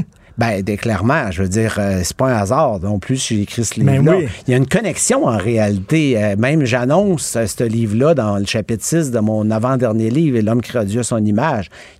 C'est sûr, vu de l'extérieur, ça semble être des, sujets tous bien différents. Puis on se dit, ben, comment ça se fait qu'il écrit des sujets aussi Non, mais c'est ramener tout à la science. Il y a un c'est gros- ramener de, de- oui. de- de jeter un regard scientifique sur la religion, sur l'amour, sur ce- la connaissance, etc. C'est ça que tu dis. Et, euh, et- donc, il y a une différence entre les deux. Mais dire ça aujourd'hui, comment ça se fait que c'est dangereux de dire ça? Christy, c'est la biologie, c'est une science. Ah, si tu devrais voir les insultes que je reçois sur Facebook. Ben, ça doit. Ça n'arrête pas. Il y, a, il y a deux ans, c'était des insultes d'islamistes. Aujourd'hui, c'est des insultes de queer, puis de, de, de woke, puis de... Est-ce que tu connais la chanson d'Alain Souchon que j'aime beaucoup, Voir sur les jupes des filles? Dans sa chanson, Alain Souchon dit Si les hommes, ils construisent des ponts, s'ils déclarent des guerres, s'ils inventent des autos volantes, tout ça, c'est pour voir sous la jupe des filles. C'est ça. C'est qu'on veut devenir célèbre, que les filles nous remarquent, puis que soudainement, on puisse voir sur leur jupe. Lui explique toute l'évolution de l'humanité. L'homme veut voir sur la jupe des filles. Ben, je, le, que- je le connaissais pas, lui, mais c'est essentiellement ce que je dis dans mon livre aussi. C'est ça. Puis si les On femmes. va, on va sortir tantôt, là, on va écouter la toune, un, extrait de la toune en sortant d'Alain Souchon, voir sur le jeu des filles. Mais tu dis, effectivement, c'est, le grand secret de l'univers. Écoute, j'ai j'ai rien inventé, hein, Richard, je veux dire, mais j'ai lu beaucoup, tu sais. Puis Oui. j'ai connecté aussi. Tu sais, ma formation d'ingénieur me permet de facilement connecter de l'information scientifique. Puis c'est ce que j'ai fait. là. J'ai fait ma job d'ingénieur, mais appliqué à un sujet que, dont les ingénieurs s'en mêlent pas d'habitude, hein, les sentiments. Mais Ben, pourtant, sentiments. en arrière de ça, en arrière des sentiments, c'est des formules chimiques, Richard. C'est des hormones. Tout se résume à des hormones. Mais c'est plate. C'est plate de ramener ça à ça. Alors, tu sais, t'enlèves la magie, t'enlèves le côté rose, t'enlèves. C'est Regardez plate, ça, mais- regardez ça platement. En temps, des, cellules. Richard, en sciences sociales, on dit celui qui ignore son histoire est condamné à la répéter. Oui. Mais moi, la dernière phrase de mon livre, c'est celui qui ignore sa biologie est condamné à en être l'esclave. Et, Donc, oui, peut-être je brise un petit peu le romantisme, mais ça vaut la peine. et toi, Romain ça peut Gagnon, éviter des drames puis de la violence conjugale, ça vaut la peine. toi, Romain Gagnon, qu'est-ce que tu as appris en écrivant ce livre-là qui va améliorer ta vie? Qu'est-ce que tu as appris? Eh ben, Tu vas dire, là, ça, ça- ça me per- ça va me permettre, les connaissances que j'ai eues, que j'ai amassées en, en- en écrivant ce livre-là, de ne pas refaire les mêmes erreurs qu'avant. oh, je peux te donner une tonne d'exemples concrets, tu sais. Euh, un jour, j'en, mentionne un. En fait, je mentionne plein d'anecdotes. Ce livre est plus personnel que les autres. là. Oui. Je nomme pas de nom là, pour, éviter les poursuites judiciaires. D'ailleurs, j'ai reçu deux mises en demeure avant de me présenter ce matin. OK, En ça va prenant- bien. pour me faire avertir, qui dépasse 100 000 là. Pour me faire bien avertir de ne C'est pas nommer de nom. En tout cas, je oui. raconte une petite histoire, notamment dans mon livre, où je donnais une conférence dans la trentaine à Polytechnique, au finissant en génie. Et puis, après la conférence, puis à l'époque, j'étais une star du monde des affaires, etc. Et, euh, et après la conférence, devine quoi? L'histoire classique, mais que j'ignorais. J'avais pas lu mon livre encore. Alors, une belle jeune fille, là, selon tous les standards de beauté moderne, plus jeune que moi, elle avait 22, moi j'en avais 34 de mémoire, qui m'approche pour dire, ben écoute, euh, comme conférencier, on t'invite, nous, le comité, à souper avec nous autres après, tu sais. Puis moi, je suis allé. Ben écoute, j'ai pas besoin de te dessiner, faire un dessin, tu devines comment ça s'est terminé. Euh, c'est sûr que euh, je l'aurais vu venir, savoir ce que je suis aujourd'hui, et j'aurais pas mis en péril mon mariage pour une histoire comme ça. hein. Fait que, mais oui, tu as raison, ça a été une excellente baise, mais ça, je sais mal, c'est la carotte. Tu sais, tantôt, je te disais, la nature a son agenda. Oui. La nature, elle, avait décidé que j'allais diversifier mes gènes. En terminant, est-ce que la, la monogamie, c'est naturel? Ou c'est un carcan qu'on s'impose culturellement? La que naturellement, on, on- on est fait pour baiser avec, euh, pas avec la même personne toute notre vie. Euh, je, je vais te décevoir parce que c'est pas une, une- une- une question à laquelle on peut répondre en une phrase, OK? C'est Oui. beaucoup plus compliqué que ça. La, la- la- la nature vise deux choses. Elle vise, oui, la monogamie, parce que l'espèce humaine, c'est une espèce qui a besoin... Tu sais, tu regardes des accouchements des autres animaux, ils sont debout, là, après euh, 10 minutes, ils sont debout sur leurs pattes. Oui. Eh, avant qu'un être humain marche, là, ça prend six mois. là, Donc, tu as besoin de, Tu as besoin de la monogamie pour protéger les la enfants au famille, la Donc, oui, la OK. monotomie, la monogamie, c'est naturel. La monotonie. La monotonie, oui. Un beau lapsus, hein? Alors oui, c'est naturel, c'est pas culturel. Par contre, c'est pas au sens que tu passes toute ta vie avec la même femme, là. Puis c'est pas au sens que tu jamais infidèle. Parce que la, la, la, la nature veut de la diversité génétique aussi. C'est la base de la sélection naturelle, ça prend la diversité génétique. Donc, malheureusement, la nature programme la monogamie, mais la nature programme l'infidélité aussi. Ah. Ben, écoute, c'est un livre euh, passionnant. Euh, Puis c'est bon de ramener ça à la science. euh, parce que des fois, lorsqu'on se raconte des histoires en amour, hein, des fois, là, puis on est perdu dans ces histoires-là. Et là, toi, tu dis non, non, on va regarder c'est quoi les faits. Ça s'intitule La biologie de l'amour de Romain Gagnon. Tu mets ta tête sur le bio. On écoute Alain Souchon, voir sur les jupes des filles. Merci, Romain. Merci, Richard. Si parfois ça les gêne qu'elles veulent pas Guibole, les garçons s'affolent de ça. Alors faut que ça tombe, les hommes ou bien les ballons, les bières, les khmers rouges, le moindre chevreuil qui bouge, fanfare bleu blanc. Si l'actualité était un vase brisé, ce serait lui qui recollerait les morceaux. Martino. Le choix des connaisseurs. Youpi! Oui, bon, d'accord. Ouais, puis, d'un côté, évidemment, bon communicateur, mais de l'autre côté, communiquer. Quoi, au juste? Et pourtant... Un sociologue, pas comme les autres. Joseph Facal. Joseph, euh, Bernard Drinville, ministre de l'Éducation, veut mettre sur pied l'Institut d'excellence en éducation. Alors là, il dit il y a plein de méthodes pédagogiques qui sont utilisées dans les écoles. Il y en a plein, plein, plein. On va avoir un institut avec des experts qui vont dire c'est quelles les bonnes méthodes? On va garder les bonnes méthodes, puis on va se débarrasser des méthodes qui ne fonctionnent pas.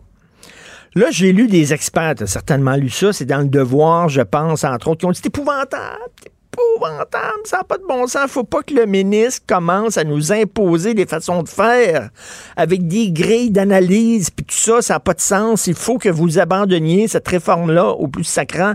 Toi, aujourd'hui, tu dis, Général Legault, soutenez le capitaine Drainville. Pourquoi? Bon, Richard, vaste sujet pour nos quelques huit minutes, mais je me lance. Effectivement, oui, euh, ma chronique est euh, une tape sur l'épaule de Bernard Drinville qui mène le bon combat. Et j'ai fait assez de politique pour savoir que tout le milieu lui tire dessus dans l'espoir que le général Legault, à un moment donné, euh, coupe les, les, amarres et, et, le largue. Mais même s'il est vrai que Bernard Drinville a pu échapper quelques phrases malheureuses, fondamentalement, il mène le bon combat. Alors, pour aller à l'essentiel, l'idée qui est le critiquée, c'est celle d'un institut national d'excellence. Alors effectivement, comme tu le dis, il y a des tas de méthodes. Ah ouais, des tas de méthodes? Pas vraiment.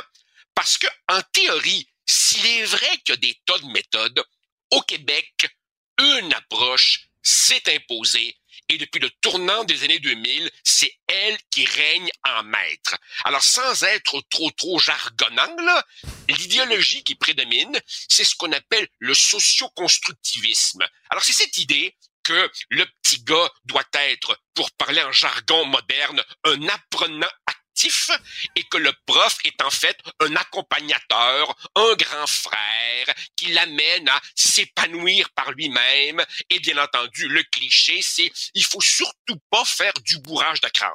Alors évidemment, tout ça, ça sonne bien. Mais c'est quoi le résultat de ça?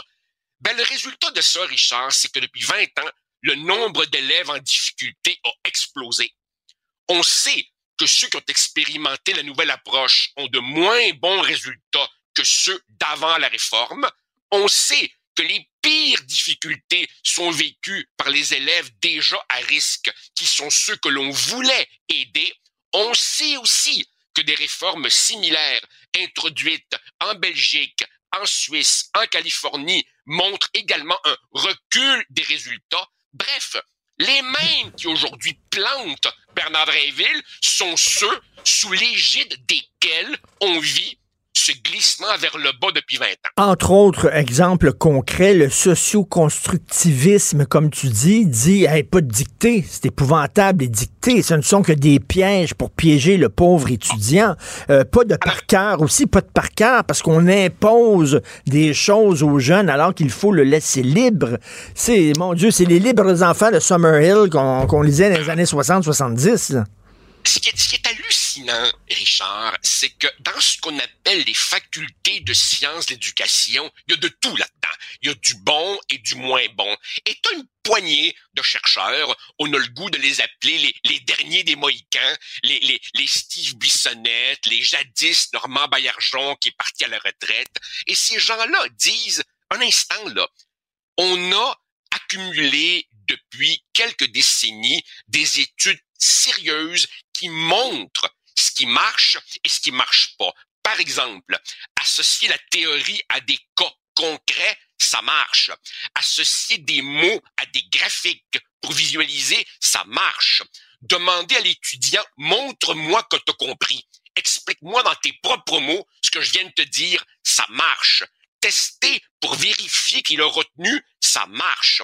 On sait, par exemple, que pour apprendre à lire, la vieille méthode que toi et moi, on a connue, B à côté de A à côté de L, ça donne balle. On apprend mieux comme ça que par une espèce de saisie globale des images. On le sait, tout ça.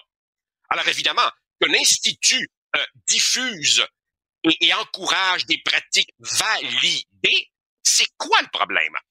Alors évidemment, l'objection à ça est de dire c'est des recettes. Richard, un prof de primaire, un prof de secondaire, il est débordé. Il n'a pas le temps de faire de la théorie. Il n'a pas le temps de lire des grands papiers scientifiques. Il faut qu'il sache ce qui marche. Or, il y a des méthodes qui marchent. C'est juste ça que euh, Et des, des- des méthodes, des méthodes éprouvées, là, des méthodes, tu sais, dire, s'il y a eu des générations de gens qui faisaient moins de fautes parce qu'il y avait des dictées régulièrement, pourquoi on a pris ça on les a jetés aux poubelles? Donc, Bien sûr, et c'est cette, cette idée absurde que si on circulait, faisait circuler des méthodes éprouvées, ah, ce serait nier la personnalité, le style de chaque prof. Non, il y aura malgré tout des profs plus animateurs, plus souriants, moins souriants, plus straight, moins straight. Il n'y a rien là-dedans qui empêche l'expression d'une personnalité, là. Tu sais, là, il va y avoir là, un comité des sages qui va étudier euh, tout ce qui est théorie du genre. Et là, la question, c'est qui va siéger sur le comité des sages? Qui va siéger? Est-ce que ça va être des militants? Est-ce que ça va être des gens biaisés? Même chose. C'est ça que, que les, les enseignants craignent. Qui va siéger sur le fameux institut d'excellence? Qui va dire que cette méthode-là est bonne puis l'autre est pas bonne? Et, et- et, ben, ben, tu parlais d'ailleurs justement de ce comité sur euh, l'identité de genre. J'ai trouvé très intéressant que la ministre dise Hey, c'est un comité pour nous éclairer. C'est pas un comité de représentation. Autrement dit, c'est pas un comité dans lequel on va s'assurer que chaque gang a son porte-parole. Mais évidemment, ce qui me fait tellement sourire, Richard, c'est que le milieu de l'éducation est traversé de part, d'un bout à l'autre par des idéologies et, et- et- et- chaque personne fait semblant qu'elle, elle, elle n'a pas ses convictions. En fait, dans le monde des sciences d'éducation, tous ces gens qui disent ne nous imposez pas de recettes, en fait, croient à la leur. Et ils veulent surtout pas qu'on fasse autre chose qu'eux. Et, et, et écoute, on, pourrait multiplier les exemples. Tu as vu passer ça peut-être depuis hier au Congrès américain d'anthropologie qui se prépare. Je, je l'ai mis ici exprès pour toi. Alors, il y avait un atelier qui se prépare, qui va s'intituler Let's talk about sex, baby. Why biological sex remains a necessary analytic category in anthropology. Je traduis. C'est donc un congrès dans lequel il y aurait un panel où on expliquerait que, wow, wow, il faut pas congédier la biologie, ça reste une réalité. Eh ben voilà que dans ce grand congrès scientifique, en guillemets, nord-américain, on enlève ce panel parce que les organisateurs découvrent que ça pourrait choquer, faire de la pétaine à certaines personnes de se faire rappeler qu'il y a une réalité biologique. Qu'est-ce que tu veux? Toi puis moi, Richard, Mais- il y avait quelque chose entre les deux jambes, puis il y a du monde qui sont nés différemment. Il paraît qu'il faut plus dire ça, là. Écoute, Donc, là, donc, donc, la, réaction de certains profs, certains experts, certains intellectuels, certains pédagogues face à la création de cet institut-là, on assiste à une guerre culturelle entre des gens, entre ces deux idéologies qui se confrontent, là, entre des gens qui disent, euh, nous autres, on est dans le socio-constructivisme et tout ça, et des gens qui disent, ben, on peut-tu revenir aux bonnes vieilles méthodes qui marchaient? Voilà. Il y y y a une guerre culturelle, mais il y a aussi le fait que, écoute, la méthode socio-constructiviste, elle est en place depuis grosso modo le tournant des années 2000, un quart de siècle. Et donc, évidemment, tu as des gens dans le monde de l'éducation qui ont construit leur carrière là-dessus, qui ont accumulé du pouvoir, qui se sont constitués des chasses gardées, qui, qui, qui, qui évidemment, ont aucun intérêt à ce qu'on change quelque chose qui leur a personnellement très bien servi. Alors évidemment, la question est, on travaille pour qui au juste? On travaille pour les enfants ou on travaille pour faire plaisir à tel ou tel pseudo-gourou autoproclamé? Et autre question, pourquoi on ramasse des modèles qui ont été jetés aux poubelles?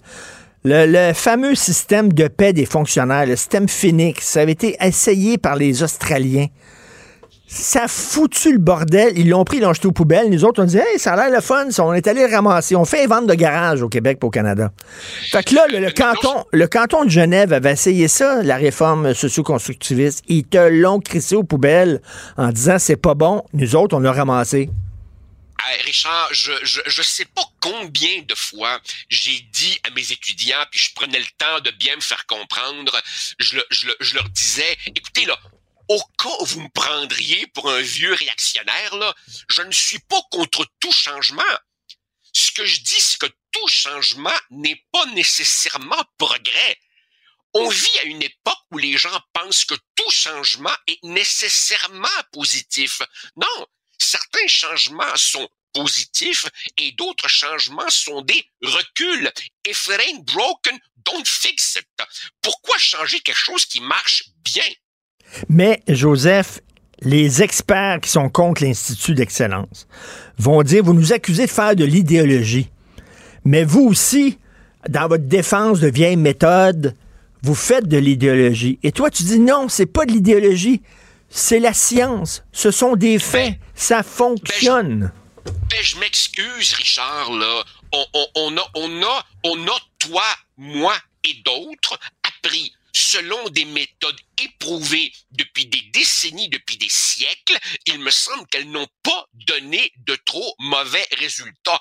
Ah, que veux-tu? Ben oui, il y a quelque chose qui s'appelle les bulletins puis les examens du ministère. On a des résultats. On peut comparer l'avant et l'après.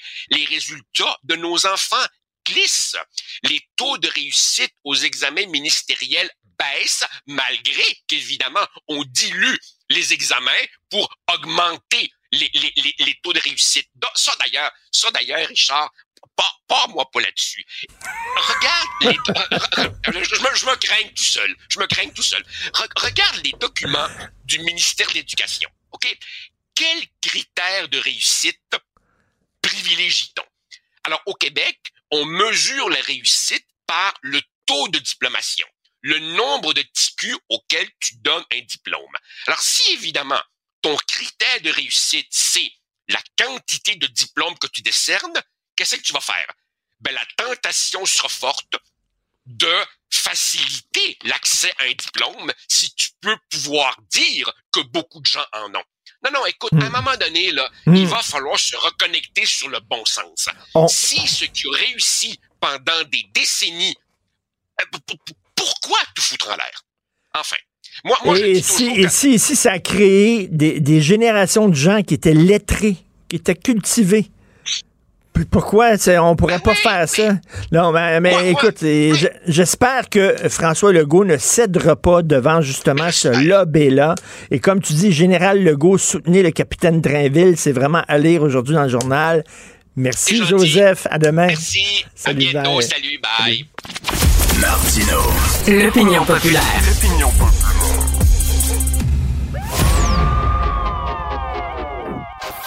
Maxime Delan. Déjà un premier événement violent. Journaliste à l'agence QMI. Ça porte tout à fait la signature du crime organisé. Les faits divers avec Maxime Delan. Alors, Maxime, très hâte de t'entendre. Tu fais le point sur ce double meurtre là où une mère et une grand-mère ont été tuées dans leur logement. Moi, je fais le point. Euh, histoire absolument épouvantable qui est survenue hier. Hein, on s'en souvient, 11h30. Euh, les policiers qui sont appelés dans un immeuble à logement de la rue des Ormeaux. Donc, quand les policiers arrivent sur place, on découvre deux corps inanimés. Les corps, selon nos informations, euh, ce que j'ai pu obtenir, il s'agit de Marguerite Lumini, 67 ans, sa mère, Marie-Ghislaine Lefebvre, 84 ans. Et quand les policiers arrivent sur place, ils trouvent également le fils et le petit-fils des deux victimes, Michael Lomini, 30 ans. Lui, il est complètement en état de crise. Il crie, il se débat, il est clairement en état de choc. Donc, mais les policiers lui passent les menottes, mais le conduisent également à l'hôpital parce que euh, on pense qu'il est en état de choc, mais quand les policiers arrivent, il faut comprendre que s'il y a quelqu'un sur, sur une potentielle scène de crime, avec deux corps, on a à son arrestation aussi, mais ce qu'on disait officiellement, c'est que c'était quelqu'un d'intérêt, une personne d'intérêt. Donc hier en soirée, en fin d'après-midi, début de soirée, la police de Longueuil qui a confirmé que les deux femmes avaient été victimes d'un meurtre. On a confirmé également l'arrestation de Michael Lomini. Euh, Michael Lomini, lui, a été interrogé par les enquêteurs, mis en état d'arrestation et devrait comparaître au cours des prochaines heures au palais de justice de Longueuil pour faire face à deux accusations de meurtre. Maintenant, Richard, la question que tout le monde se pose, pourquoi, qu'est-ce qui s'est passé. Mais moi, je me suis rendu, j'ai passé une bonne partie de la journée hier euh, sur le boulevard des Ormeaux à parler à des voisins et tout le monde était unanime. Michael Lemini, c'était quelqu'un qui était bizarre, particulier. il y avait des comportements euh, que personne s'expliquait. Il y avait des gens qui me racontaient presque chaque jour, on le voyait courir dans la rue d'un bord et de l'autre, euh, euh, faisait des allers-retours sur le sur le trottoir, était habillé d'une façon vraiment particulière. Euh, hmm. Selon les gens à qui on parlait, ce gars-là souffrait clairement de problèmes de santé mentale. Les policiers allaient souvent sur les lieux et il y a beaucoup, beaucoup de voisins qui nous ont dit en début de semaine, il y a, donc lundi et mardi, ils ont entendu des cris de femmes provenant euh, de l'immeuble à logement où le drame s'est produit. Est-ce que est-ce que ces gens-là ont été témoins de ce qui était en train de se produire? Mais il faut comprendre que bon, il y, a personne à ce moment-là qui a communiqué. Non, non, mais c'est tout le drame. Tu sais, t'es un parent, t'es un es père de famille, là, euh, mère de famille. Ton enfant a des problèmes de santé mentale. Euh, il est interné pendant une couple de semaines. Il sort de l'hôpital. Il peut pas travailler. Tu veux pas qu'il vive dans la rue. Tu dis, ben viens vivre avec nous autres. Mais en même temps, là, tu sais, tu te mets en danger. Pas tout le temps. C'est pas tous les gens qui souffrent de problèmes de santé mentale qui se mettent à poignarder, mais ça arrive. Quel drame. Tu vois, hier, Richard, je parlais à une très bonne amie euh, de Marguerite euh, Lumini, Lumini, qui habite euh, pratiquement en face du lieu du crime. Puis elle me disait que la relation entre la femme et son fils est un petit peu comme une relation entre une femme et son conjoint violent, dans le sens où elle me racontait que dans les derniers mois, la femme avait porté plainte contre son fils qui l'avait, semble-t-il, violenté. Et là, elle voulait retirer la plainte contre lui parce que bon, est-ce que ton fils, si tu veux pas que ton fils aille en prison, tu l'aimes, tu dis il y, a des problèmes et tout ça. Ah, même des parents, des parents québécois qui ont des enfants, je vais dire à problème, il y en a des dizaines de milliers, voire des centaines de milliers. Tout le monde passe par là à un certain moment. Dans ce cas-ci, ça, ça, se termine de façon vraiment dramatique, dramatique, tragique. Puis aussi un moment à fendre le cœur hier quand j'étais sur place j'ai vu euh, des, des, des, gens qui avaient l'air euh, qui avaient l'air euh, très inquiets, en quête de réponse. je les ai abordés sur le trottoir et ils voulaient savoir si c'était leurs proches qui, qui, qui, avaient hmm. été tués finalement. Et je leur ai demandé s'ils connaissaient des gens dans, dans le bâtiment. Ils m'ont dit oui. Et je leur ai donné le nom que moi j'avais de source sûre. Et mais là, c'est parce qu'ils me demandaient c'était qui, donc je leur ai donné. Et là, ils ont éclaté en sanglots. C'était bel et ah, bien. Pour, pour eux, c'est le, cauchemar qui devenait une réalité. Fait c'est des moments là, quand tu vois des gens s'effondrer devant toi, on peut pas vraiment rester insensible à ça. Mais Quel drame. Mais, malheureusement, c'est arrivé. Hein. Il y en a eu d'autres drames euh, comme ça, puis ils vont malheureusement en avoir d'autres parce qu'il y a une explosion de problèmes de santé mentale. Richard, faut pas, faut pas euh, retourner bien loin. Euh, c'est, c'est tu à l'automne, ça fait quelques mois dans Rosemont, le triple meurtre dans Rosemont, le jeune qui aurait tué sa mère, son père et sa grand-mère un, dans un véritable carnage. Encore là, c'était une question de, il est encore question d'un de, de, de, santé mentale, de problèmes de santé mentale. C'est un problème qu'il va falloir euh, il va falloir s'attarder à ça. Non, c'est vraiment d'une très grande tristesse. Merci beaucoup d'avoir fait le point là-dessus, euh, Maxime. Merci. Ben oui, on le sait. Martineau, ça n'a pas de bon sens comme il est bon. Vous écoutez Martino. Cube Radio. Pas évident de diriger un hôpital, OK? Parce que tu as plein, plein de ressources. Tu as des médecins, tu as des chirurgiens, tu as des préposés, tu as des infirmiers, infirmières. Euh, et là, il faut que tu gères les horaires de tout ce monde-là. Euh, il faut que tu hiérarchises les besoins, où c'est qu'on les envoie, qu'est-ce qui est le plus urgent, etc. C'est un vrai casse-tête. Quelle chambre on va ouvrir, quelle salle d'opération on va fermer, etc quels sont les besoins. Et là, au CHU Sainte-Justine, ils ont décidé de faire affaire avec l'intelligence artificielle pour les aider à optimiser euh, les ressources et mieux gérer l'hôpital. Moi, je trouve ça passionnant. On en parle avec le docteur Philippe Jouvet, pédiatre intensiviste au CHU Sainte-Justine, clinicien chercheur à l'Université de Montréal, qui a développé justement ce tableau visuel des lits à l'aide de l'intelligence artificielle. Bonjour, docteur Jouvet. Bonjour, Monsieur Martineau. Ben, ça fait, euh, ça fait du bien d'entendre euh, parler de façon positive de l'intelligence artificielle. On entend souvent des craintes, des inquiétudes et tout ça, mais ça peut aussi nous aider, docteur Jouvin. Là, c'est clair. le, tableau visuel des lits, ça consiste à gérer une unité. Euh, je travaille en milieu de soins intensifs. Et donc, euh, on a une unité de 32 lits euh, où les patients sont répartis dans des chambres individuelles et pour leur prise en charge, il y a soit une infirmière, soit deux infirmières par, euh, soit une infirmière par patient, soit une infirmière pour deux patients.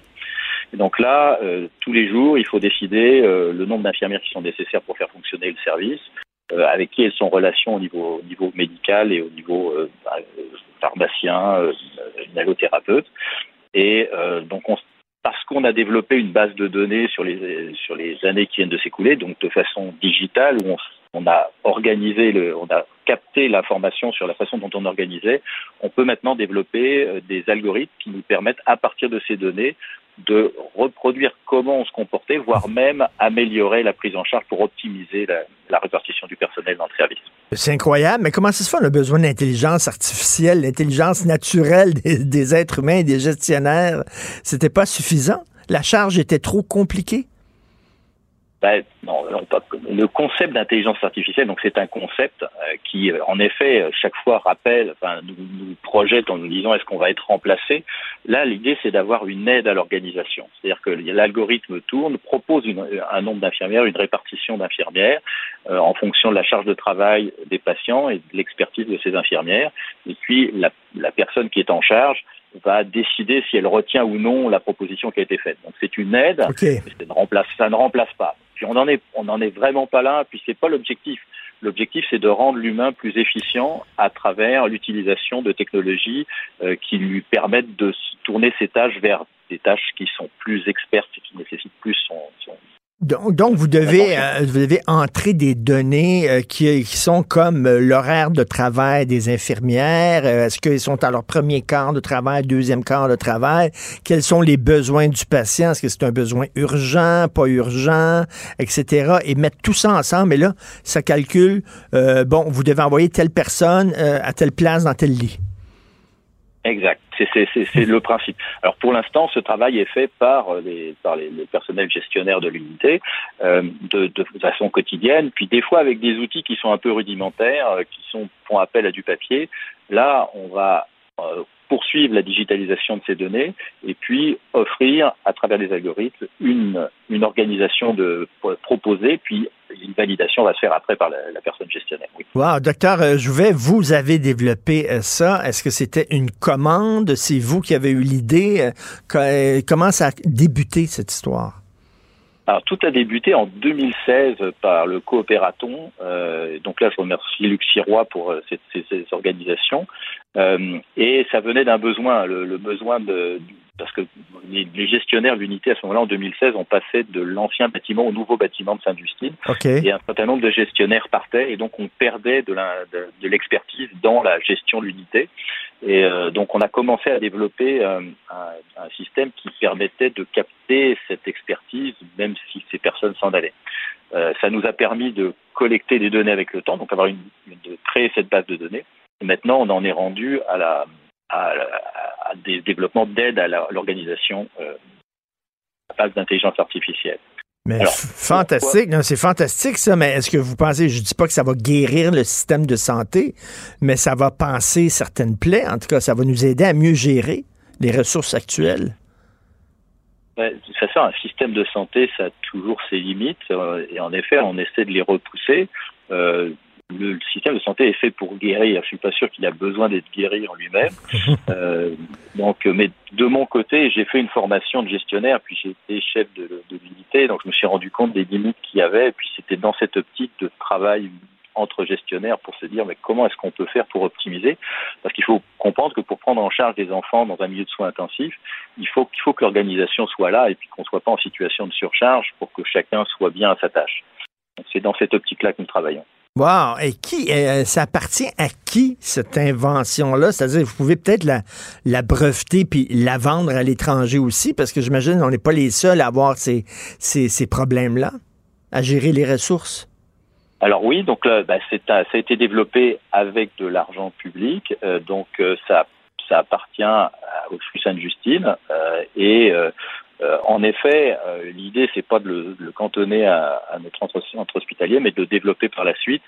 Euh, ce qu'il y a, c'est que euh, actuellement il y a beaucoup de développemements euh, logiciels qui se font dans les milieux hospitaliers, puis les choix des, des, logiciels n'est pas forcément quelque chose de facile. Donc on est on est à la phase de on va démontrer l'intérêt de développement de tels outils et une fois l'intérêt démontré, à ce moment-là, on passera à la diffusion à d'autres centres. OK, donc c'est un peu comme un projet pilote. Est-ce que euh, vous avez euh, euh, vous avez discuté de ça avec le ministre de la Santé, M. Dubé? Est-ce qu'il est intéressé, euh, euh, si, ça, si jamais ça fonctionne, à le déployer dans d'autres hôpitaux au Québec? Alors, euh, donc là, ce qui s'est passé, c'est que si on en parle aujourd'hui, c'est parce qu'on a reçu un fin- financement de Scale AI pour ce développement. Donc le développement est à compléter. Euh, ce financement est quand même assez conséquent, c'est 1,5 million de dollars, et euh, le ministère de, de l'innovation, euh, MEI, est, est, par- est partie prenante dans ce, dans ce financement. Euh, oui, nous sommes en relation avec le, le ministère, mais le plus important, c'est le buy-in par les centres hospitaliers. C'est-à-dire que là, on touche à, au processus de soins dans, dans les services. Donc, euh, plus que d'un déploiement à l'échelle euh, donc provinciale par le biais ministériel, c'est plus par euh, le- les, les contacts qu'on a avec les différents hôpitaux pour euh, adapter la solution. Et, et j'espère, docteur Jouvet, en terminant, que les corporations et les syndicats ne feront pas obstacle. Vous savez, des fois, ils ont des façons de faire et ils aiment pas ça lorsqu'on vient un peu brasser la cabane et arriver avec une nouvelle façon de faire. C'est quoi ces machines-là, euh, l'intelligence artificielle, etc. On va nous surveiller euh, notre travail. Est-ce que vous sentez comme une certaine méfiance des corporations, des syndicats, ou au contraire, ils veulent embarquer dans le projet? Pas du tout. On n'a on a aucun frein. Il y a plutôt, on est, on est vraiment là dans l'optimisation de l'efficience et donc euh, euh, tout le monde, tout le monde travaille de concert. Ben, bravo, docteur Philippe Jouvet. Quand on a des bonnes nouvelles, il faut, le, faut les applaudir. Euh, Donc, la science va nous sauver, tiens. Merci beaucoup, docteur Jouvet. Merci. C'est vrai qu'on aime autant qu'on déteste, Martineau, C'est sûrement l'animateur le plus aimé au Québec. Vous écoutez Martineau. Cube Radio. Gilles Proulx. Bonjour, mon cher Richard. Richard Martineau. Petit lapin. La rencontre. Point à l'heure des cadeaux. Je serai pas là, là à vous flatter dans le sens du poil. Point à la ligne. C'est très important là, ce qu'on dit. La rencontre pro martineau Gilles, comme vous l'écrivez dans votre chronique aujourd'hui, tous les yeux sont tournés vers Québec, la région de Québec. C'est un peu vrai, n'y a pas de doute. Euh, c'est incroyable quand même, le comté de Jean Talon, une région qui est loin des préoccupations de Montréal ou de l'ensemble, mais euh, la réputation de ce comté, parce qu'il y a un enjeu, déborde la frontière de Jean Talon. On n'a jamais tant euh, parlé de Jean Talon depuis quelque temps. Et c'est facile à expliquer. D'abord, il y a eu les mille et une promesses et des contradictions du premier ministre Legault. Et euh, la cerise sur le gâteau, ça a été sans doute, je devrais dire, la face. Ça a été le troisième lien qui affecte peut-être pas les gens de Jean Talon. Ça, ce Jean Talon, faut pas oublier, c'est un comté euh, comparable à Outremont, ma chère. Hein? C'est dans le cossu, le riche. Il y a de la belle cabane, là. Mais euh, si on rajoute tout ça, la face du troisième lien, et, et on s'aperçoit avec le temps, cinq ans de pouvoir maintenant, M. Legault, qu'il est l'homme qui devait arracher de nouveaux pouvoirs à Ottawa, à part d'avoir reçu des gifs en pleine figure, à part de s'être fait demander maintenant que tu tes gifs, qu'est-ce que tu vas faire? Il ne fait rien, il ne bouge pas, et tout ça, ça commence à dégonfler son ballon qui euh, se débarque en tout cas dans le dernier sondage. Ça va être intéressant.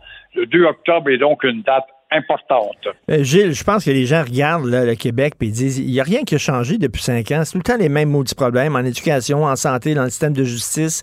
C'est bien beau jaser, jaser, mais dans les faits, là, on veut des résultats puis on les a pas. C'est un imposteur. C'est un ballon dégonflé, cette coalition qui euh, n'a qu'une aile de la coalition qui m'aime. Il n'a rien, rien, rien réalisé. Tu as bien raison. Recule sa mémoire il y a cinq ans qu'est-ce qui a changé au Québec, à part les commissions scolaires, où euh, les résultats n'ont pas été euh, très éloquents? Et évidemment, il y a eu le School Board of Montreal, qui, lui, n'a pas été touché par, parce que ce sont des vaches sacrées. Alors, il n'y a rien, tu regardes dans le bilan de ce gars-là, depuis cinq ans, rien, rien n'a changé. Est-ce que vous pensez que le PQ va avoir un quatrième mousquetaire? Ben, je le souhaite de tout cœur. Je pense que ce parti-là, le Parti québécois, est un nouveau Parti québécois. Quand on dit, oh, ben, c'est un vieux parti, euh, par rapport aux trois autres actuellement, le Parti québécois est rendu un jeune nouveau parti avec une approche différente. Et euh, évidemment, ce qu'on peut reprocher, par contre, à Paul Saint-Pierre Plamondon, c'est de ne pas sortir suffisamment euh, des réseaux sociaux où il, alimente à tous les jours pour les adeptes du pitonnage, euh, dont je ne fais pas partie. J'aimerais ça entendre parler de lui. Mais on me dit, ouais, ouais, mais il faudrait que tu vois les réseaux sociaux où il était actif. Je veux bien croire, mais ça a une clientèle limitée. Mais en tout cas, dans le dernier sondage, on démontre quand même que son image, qui est fraîche, pourrait peut-être donner des résultats. Gilles, je suis allé voir le dernier film de Denis Arcand, Testament, puis à un moment donné, dans son film, il y a comme une réunion, une manifestation des indépendantistes du Québec. Puis c'est tous des vieux en chaise roulante, puis avec des marchettes. Denis Arcand, ce qui montre, c'est que c'est euh, le, mouvement indépendantiste est en train de, de, de, de mourir. Qu'est-ce que vous en pensez de ça? Denis Arcand, c'est un très grand cinéaste éditorialiste. C'est un gars qui fait de l'éditorial avec ses films, mi-documentaire, mi-récit, et il a toujours très bien réussi. C'est une façon d'attirer le monde, justement, euh, aux portes des débats, j'espère, j'entends bien des le voir. Tu bien chanceux d'avoir eu ce privilège, et en même temps de découvrir, de faire prendre conscience. Mais le problème, c'est que la conscience s'estompe tellement vite. Ah, c'est effrayant, hein? Des dons vrais, c'est ce qu'il a dit là. Mais euh, mm, mm, finalement, mm. il suffit d'un match taclé pour faire oublier, ou un nouveau comique qui allie à la télé pour faire oublier. Gilles, vous parliez du sondage euh, sur euh, les intentions de vote là, et qu'il a perdu des plumes, François Legault. Il y en a un qui est dans l'eau chaude en maudit, c'est Justin Trudeau. C'est incroyable à bien y penser. Le jeune premier ministre Trudeau, il va falloir qu'il y pense. Il doit y penser actuellement, parce que la pression est forte c'est bien beau les excuses d'hier auprès euh, de l'Ukraine et de tous ses malheurs, mais euh, le jeune premier ministre Trudeau, lorsqu'il fera son bilan, c'est-à-dire écrire ses mémoires, moi je lui suggère tout simplement d'appeler son livre, ses mémoires, je m'excuse. Ça se peut pas de s'excuser aussi souvent. il s'est excusé justement euh, pour les Autochtones de Colombie-Britannique, ça fait pas longtemps. Euh, il s'est excusé auprès, encore en 2021, pour les 30 000 Italiens malmenés durant la guerre, parce que les Italiens qui étaient ici n'avaient rien à voir avec Mussolini. Et euh, il s'est excusé en 2018 auprès des Juifs qui avait été refoulés sur un bateau comme l'Exode ou l'Exodus Hmm. en 1939 en arrivant à la frontière du Canada. Bon, ils ont été refoulés. Euh, je comprends pas, c'est bien beau s'excuser, mais il est totalement étranger à ça quand même. Il s'est excusé récemment d'être allé chez Aga Khan dans son île. Bon, là, il est en conflit d'intérêts. Il s'est excusé auprès des lesbiennes, il s'est excusé auprès des bisexuels, des homosexuels et alouettes. Il s'est excusé même auprès des Indiens de l'Inde pour une histoire qui est arrivée en 1914. Pense-y, là. On est à la Première Guerre. Alors, euh, puis ces gens-là, Sikhs, ils ont été fusillés une fois rentrés au pays parce que le Canada les avait refusés. Alors, il s'est aussi excusé pour le pensionnat, on le sait, euh, qui euh, ont humilié la réputation du Canada, des pensionnats, pour les Autochtones. Alors, il y a encore beaucoup. C'est par contre, il ne recule pas dans l'histoire. Il il s'excuse que pour l'intérieur de l'histoire de 1867. C'est pas excusé pour la déportation, on n'en parle pas. Il s'est, je sais pas s'il s'est excusé pour la pendaison de Louis Riel, 1885. Peut-être, ça, je ne me rappelle pas. Mais vraiment, il y a des limites à t'excuser et de faire l'histoire. J'espère qu'il y aura d'autres choses qu'à nous écrire. Mais peut-il nous écrire d'autres choses que des excuses? Dans ses mémoires? Bon, on attend les excuses euh, envers les victimes de la loi des mesures de guerre, hein, déclarée par son père. On attend ça. Donc, ça serait un bon titre pour ses mémoires. Mille excuses. Merci beaucoup, Gilles. Bonne journée. Au revoir. Au revoir. Pour une écoute en tout temps, ce commentaire de Gilles Proux est maintenant disponible sur l'application Cube ou en ligne au cube.ca. Tout comme sa série, La radio, premier influenceur. Découvrez dans ce balado comment la radio a influencé le monde moderne tel qu'on le connaît d'hier à aujourd'hui. Cube Radio.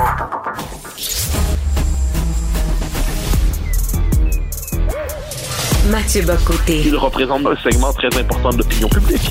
Richard Martineau. Tu vis sur quelle planète? La rencontre. Je regarde ça et là, je me dis, mais c'est de la comédie. C'est hallucinant. La rencontre. Bocoté. Martineau. Alors, on tente de rejoindre Mathieu Bocoté. On va parler de tout ce débat concernant l'identité de genre, la théorie de genre, euh, les binaires, les non-binaires. Euh, on sait que ça fait couler beaucoup d'encre et de salive ici au Québec, mais comment ça se passe, ce débat-là, en France, Mathieu? Alors, c'est tout à fait particulier. Euh, ça vient en fait de ressurgir dans l'actualité en ce moment. Alors, je te résume.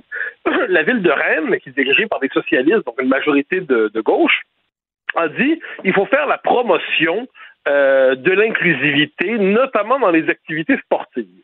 Donc, qu'est-ce qu'on va faire? On va redéfinir les budgets de le, système d'allocation des ressources budgétaires pour les associations sportives. Puis là, je te le dis de manière imagée.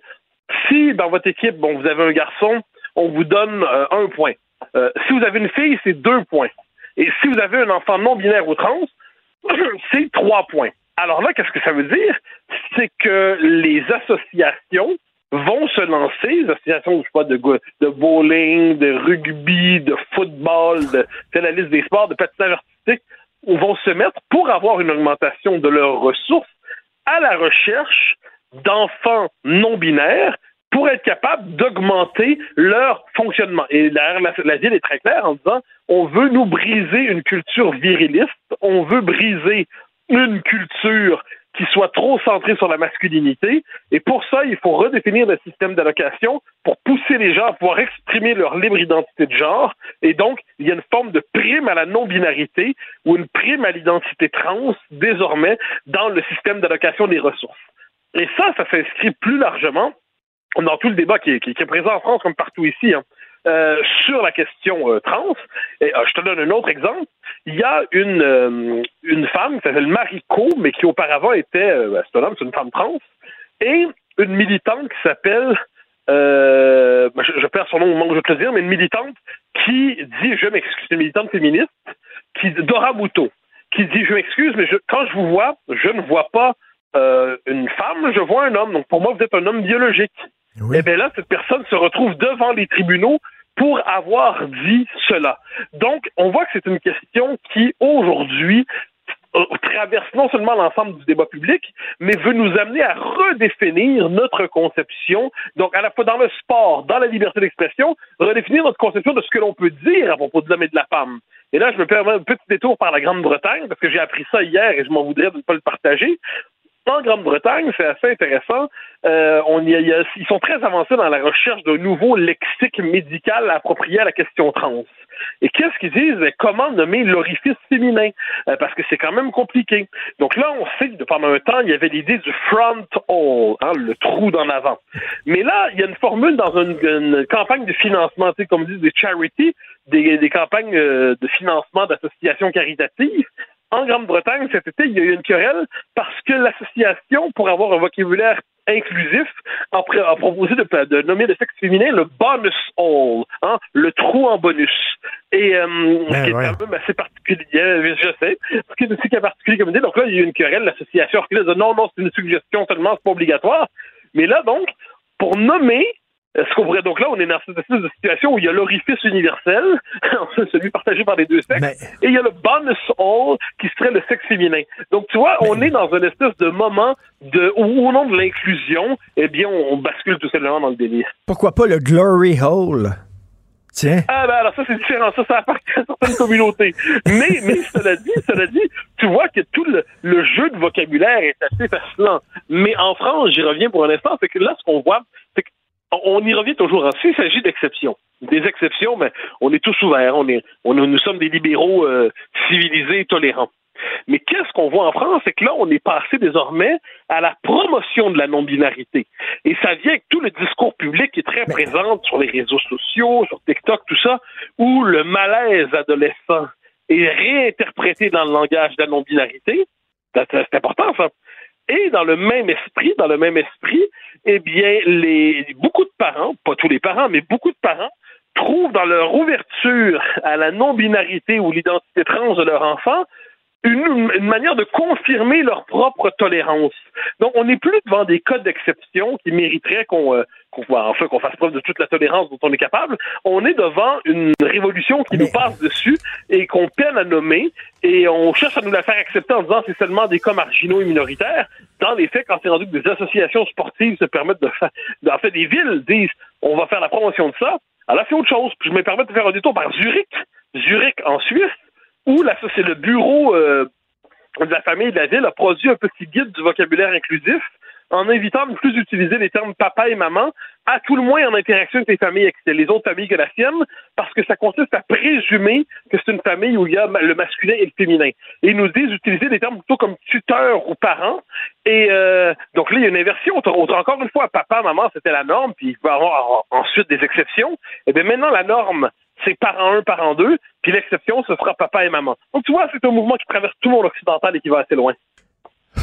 C'est inquiétant. Écoute, Mathieu, on parle souvent là, du train fou du progressisme qui qui a pas de frein puis qui avance à toute vitesse. Tu vois, avant, le héros des progressistes, c'était bien sûr le prolétaire, c'était le travailleur qui a été remplacé par le migrant. Mais là, le migrant, c'est pas assez. Il faut aller plus loin. Maintenant, c'est le trans. C'est le trans maintenant, le poster child. Ben, c'est le c'est, c'est, c'est la nouvelle figure christique en fait.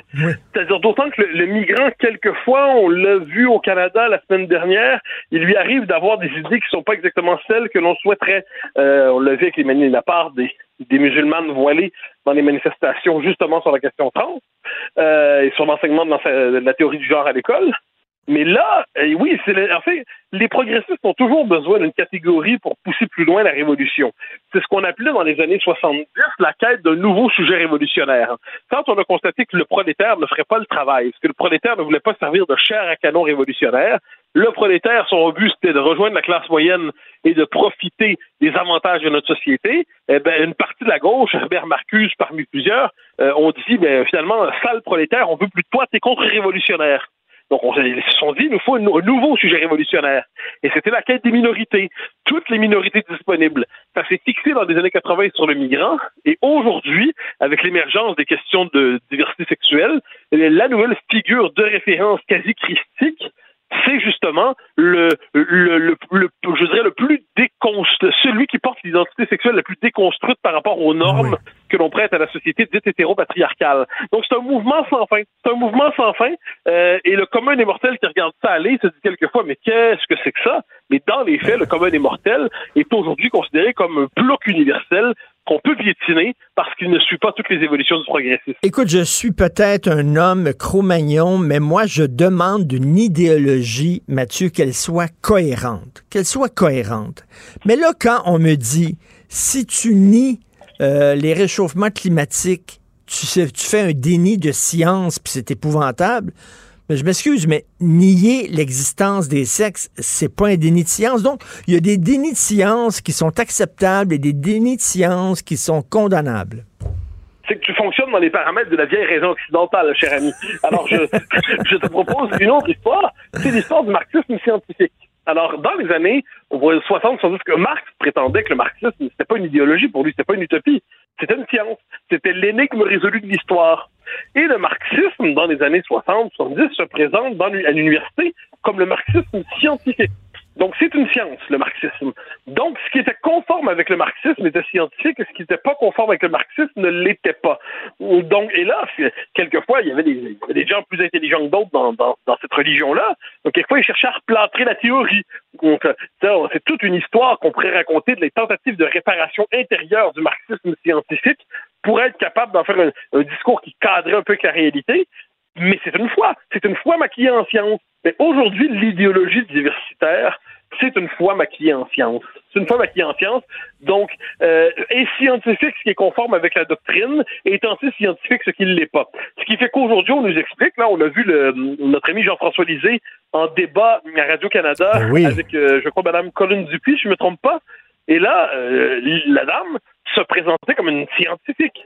Mais oui, mais moi, je, peux décider aussi de me présenter co- co- comme une, une danseuse à claquettes moldave. Mais, mais il suffit pas que je le proclame pour que ce soit vrai. Mais- mais- mais- Eh ben, de ce point de vue, on est devant des idéologues qui se font passer pour des scientifiques et qui sont consacrés par l'université, qui leur donnent un tel titre. Mais l'université, aujourd'hui, la corruption des sciences sociales à l'université, la corruption intellectuelle des sciences sociales, elle est intégrale et on en a encore eu la preuve.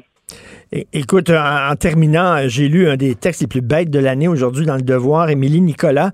Euh, tu sais, toi, moi et d'autres personnes, on dit, ah, ah, là, il y a comme une fissure là, dans l'alliance des victimes du... euh, tu sais, euh, parce qu'on a vu euh, des musulmanes voilées gueuler contre des trans et euh, tenir des propos homophobes. Et là, on dit, ah, tu sais, on disait que ces gens-là étaient des alliés, ce ne sont pas des alliés. Émilie Nicolas a dit, non, non, non, non, non, on peut être parfaitement euh, gay, LGBTQ et croire. Il n'y a aucun problème entre la religion et euh, les minorités sexuelles. Écoute. Oui, mais en fait, tu dis l'un des textes les plus bêtes de l'année d'Émilie Nicolas, sache que l'année n'est pas terminée. Hein? Je pense que la première chose à se dire ici. ensuite, ensuite, non mais en fait, on est dans un cas, ce que je te disais, c'est on, a voulu replâtrer de l'intérieur le marxisme scientifique jusqu'au début des années 80 en fait. Hein. Euh, puis ça continue encore aujourd'hui un peu, puis c'est dans les marges, mais et aujourd'hui, ben, l'idéologie diversitaire, la science diversitaire veut se replâtrer de l'intérieur. Puis plus ça éclate, plus ils nous disent que c'est cohérent. Il nous est permis devant cela de faire un sourire à mi-chemin entre le cynisme et la pitié. Mais comment on peut dire c'est cohérent, on peut être LGBT et croire alors que tu vois des croyants euh, radicaux, fondamentalistes Ah, gueuler Alors, contre les thèse- trans, on les a vus. Il faut défendre l'intégrité de chaque personne dans son autoreprésentation d'elle-même. Ce qu'elle oublie, c'est que certaines personnes là-dedans ne veulent pas lui accorder le droit qu'elle prétend leur accorder en sens inverse. Elle n'a pas compris une chose, mais ce ne serait pas la première, euh, chose qu'elle ne comprend pas, c'est que les islamistes se sont emparés de la logique des droits pour s'imposer dans nos sociétés, mais utilisent la logique des droits pour imposer leur système de domination, leur système normatif, et lorsqu'ils sont en position majoritaire ou dominante, ou à tout le moins en position d'imposer leur truc, eh bien, eux, ils vont se, faire un plaisir de sacrifier leur alliance supposée avec Émilie Nicolas. Mais bon, euh, comme je dis, Émilie Nicolas n'est pas dans, dans- dans ce, va- dans le vaste paysage intellectuel québécois, on pourrait dire que c'est un peu une un satellite de Pluton, mais c'est néanmoins un commentaire révélateur de l'incapacité, l'aveuglement à voir ce qui se passe sur- avec les- le, le choc de la semaine dernière. Et comme tu dis, il reste trois mois de texte d'Émilie Nicolas à lire. Merci beaucoup, Mathieu. Bonne côté à demain. Bye bye. Martino. le parrain de l'actualité.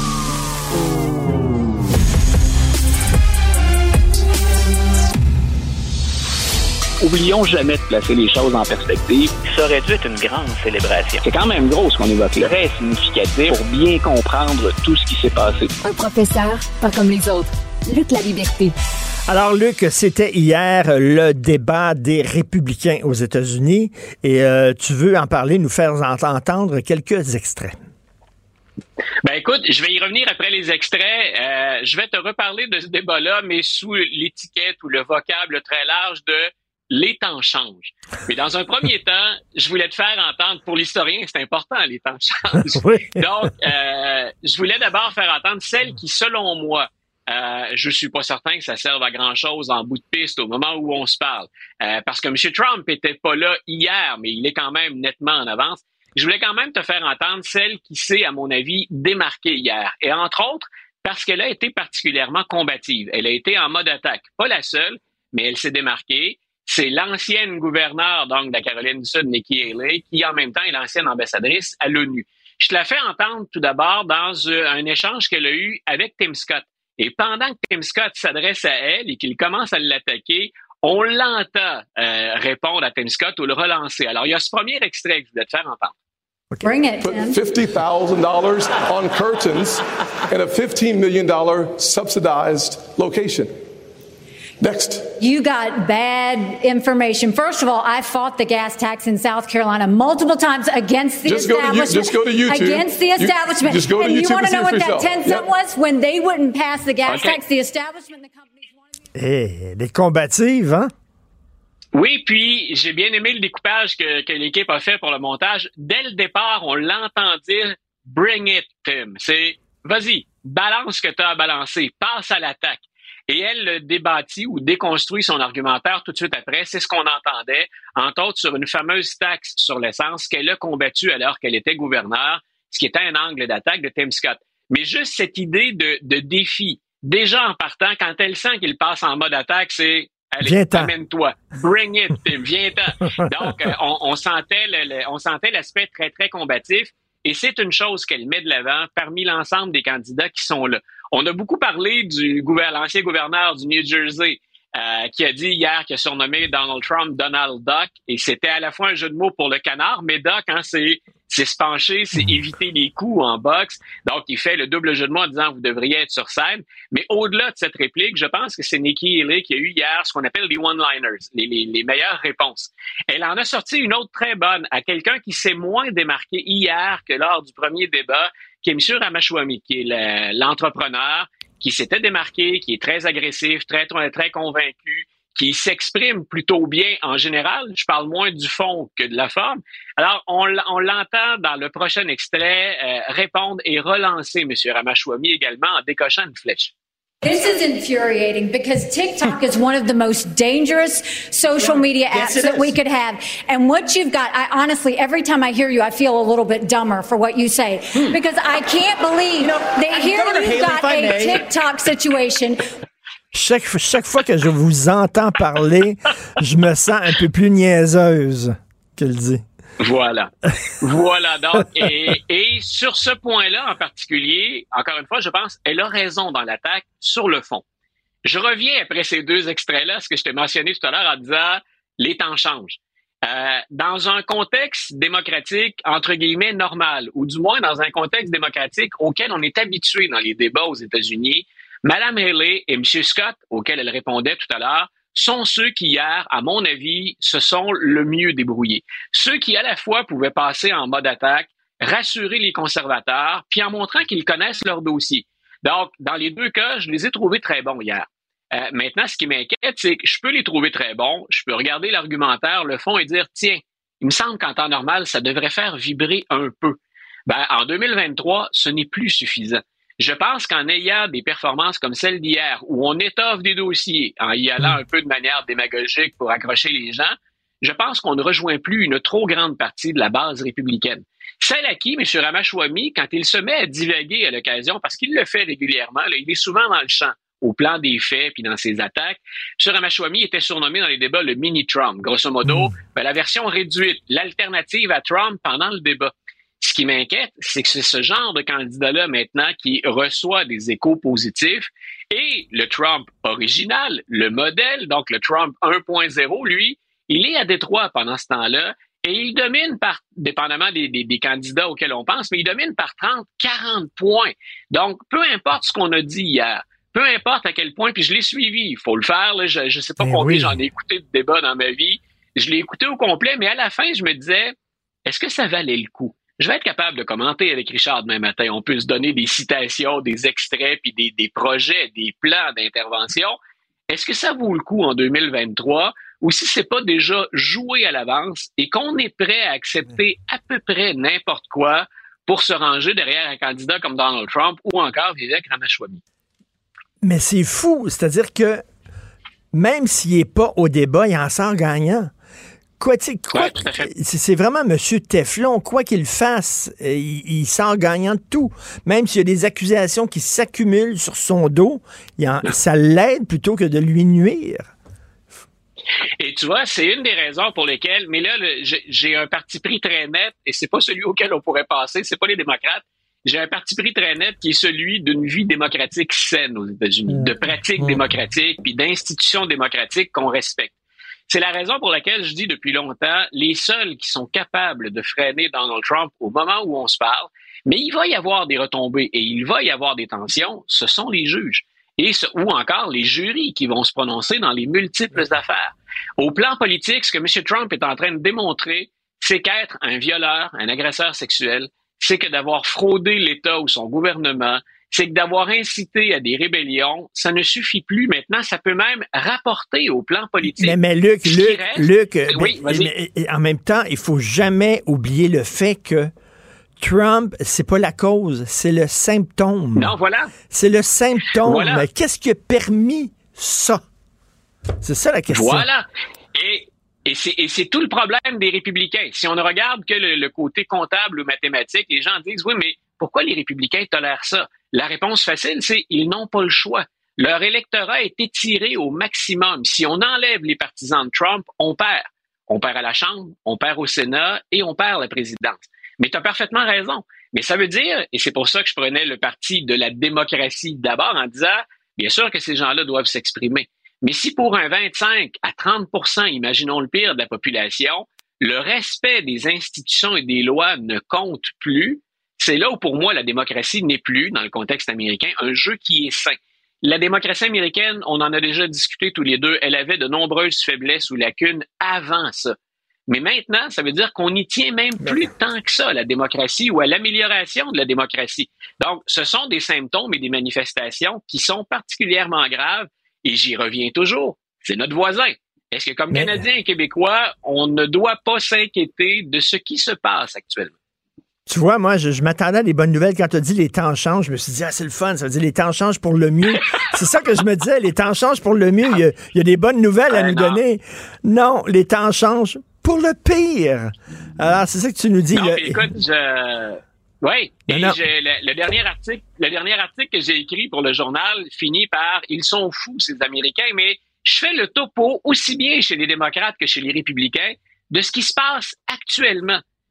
C'est pas la première période controversée. L'histoire américaine en est ponctuée de ces moments de tension, de ces moments de rivalité ou de ces dérapages. Mais j'en ai rarement vu autant en même temps et auxquels on s'intéresse finalement pas tant que ça. Et on est prêt à aller au-delà de ce qui se passe et des faits pour encourager des alternatives qui, dans chaque cas, ne me paraissent pas bonnes. Je ne voudrais pas, dans un monde idéal, de Joe Biden chez les démocrates en 2024. Et il y a de plus en plus de démocrates qui pensent. On n'a que ça à offrir chez les démocrates. Il a été critiqué en passant, M. Biden, on en a jasé tous les deux, que faisait un président sur une ligne de piquetage? Il y a un ancien conseiller d'Obama qui a dit, c'est pas la place d'un président. Le président n'a pas d'affaire à prendre parti dans un conflit. Habituellement, on se tient en retrait. Ben oui. Mais donc, on est rendu là. Au-delà de, de- de l'âge ou des facultés de M. Biden, là, on se demande, est-ce qu'il n'est pas devenu trop partisan dans ce genre de conflit? Donc, on dit c'est le centre-gauche ou l'aile progressiste qui le tire et qui le force à intervenir là-dedans. Et de l'autre côté, ben, il y a tout ce que je viens de mentionner autour du, du courant Trumpiste ou de ceux qu'on appelle les MAGA, là, les Make America Great Again, mais pour qui les institutions et la démocratie, c'est secondaire. On veut d'abord notre chef, On veut d'abord notre bonheur et ensuite peut-être on repensera au reste. Déprimant. Demain, on va se parler du processus de destitution contre Joe Biden qui est bel et Oui. bien amorcé. On s'en parle demain. Merci. Voilà. Bonne journée, Luc. Salut. C'est tout le temps qu'il nous reste. Si vous avez un scoop à nous proposer, si vous voulez réagir aux propos qui ont été tenus au cours de cette émission, écrivez-nous à studio.cube.radio. Merci beaucoup à Florence Lamoureux à la recherche, Jean-François Roy à la réalisation de la mise en onde. C'est Benoît Dutrisac qui prend la relève. On se reparle demain 8h30. Passez une excellente journée. Cube Radio.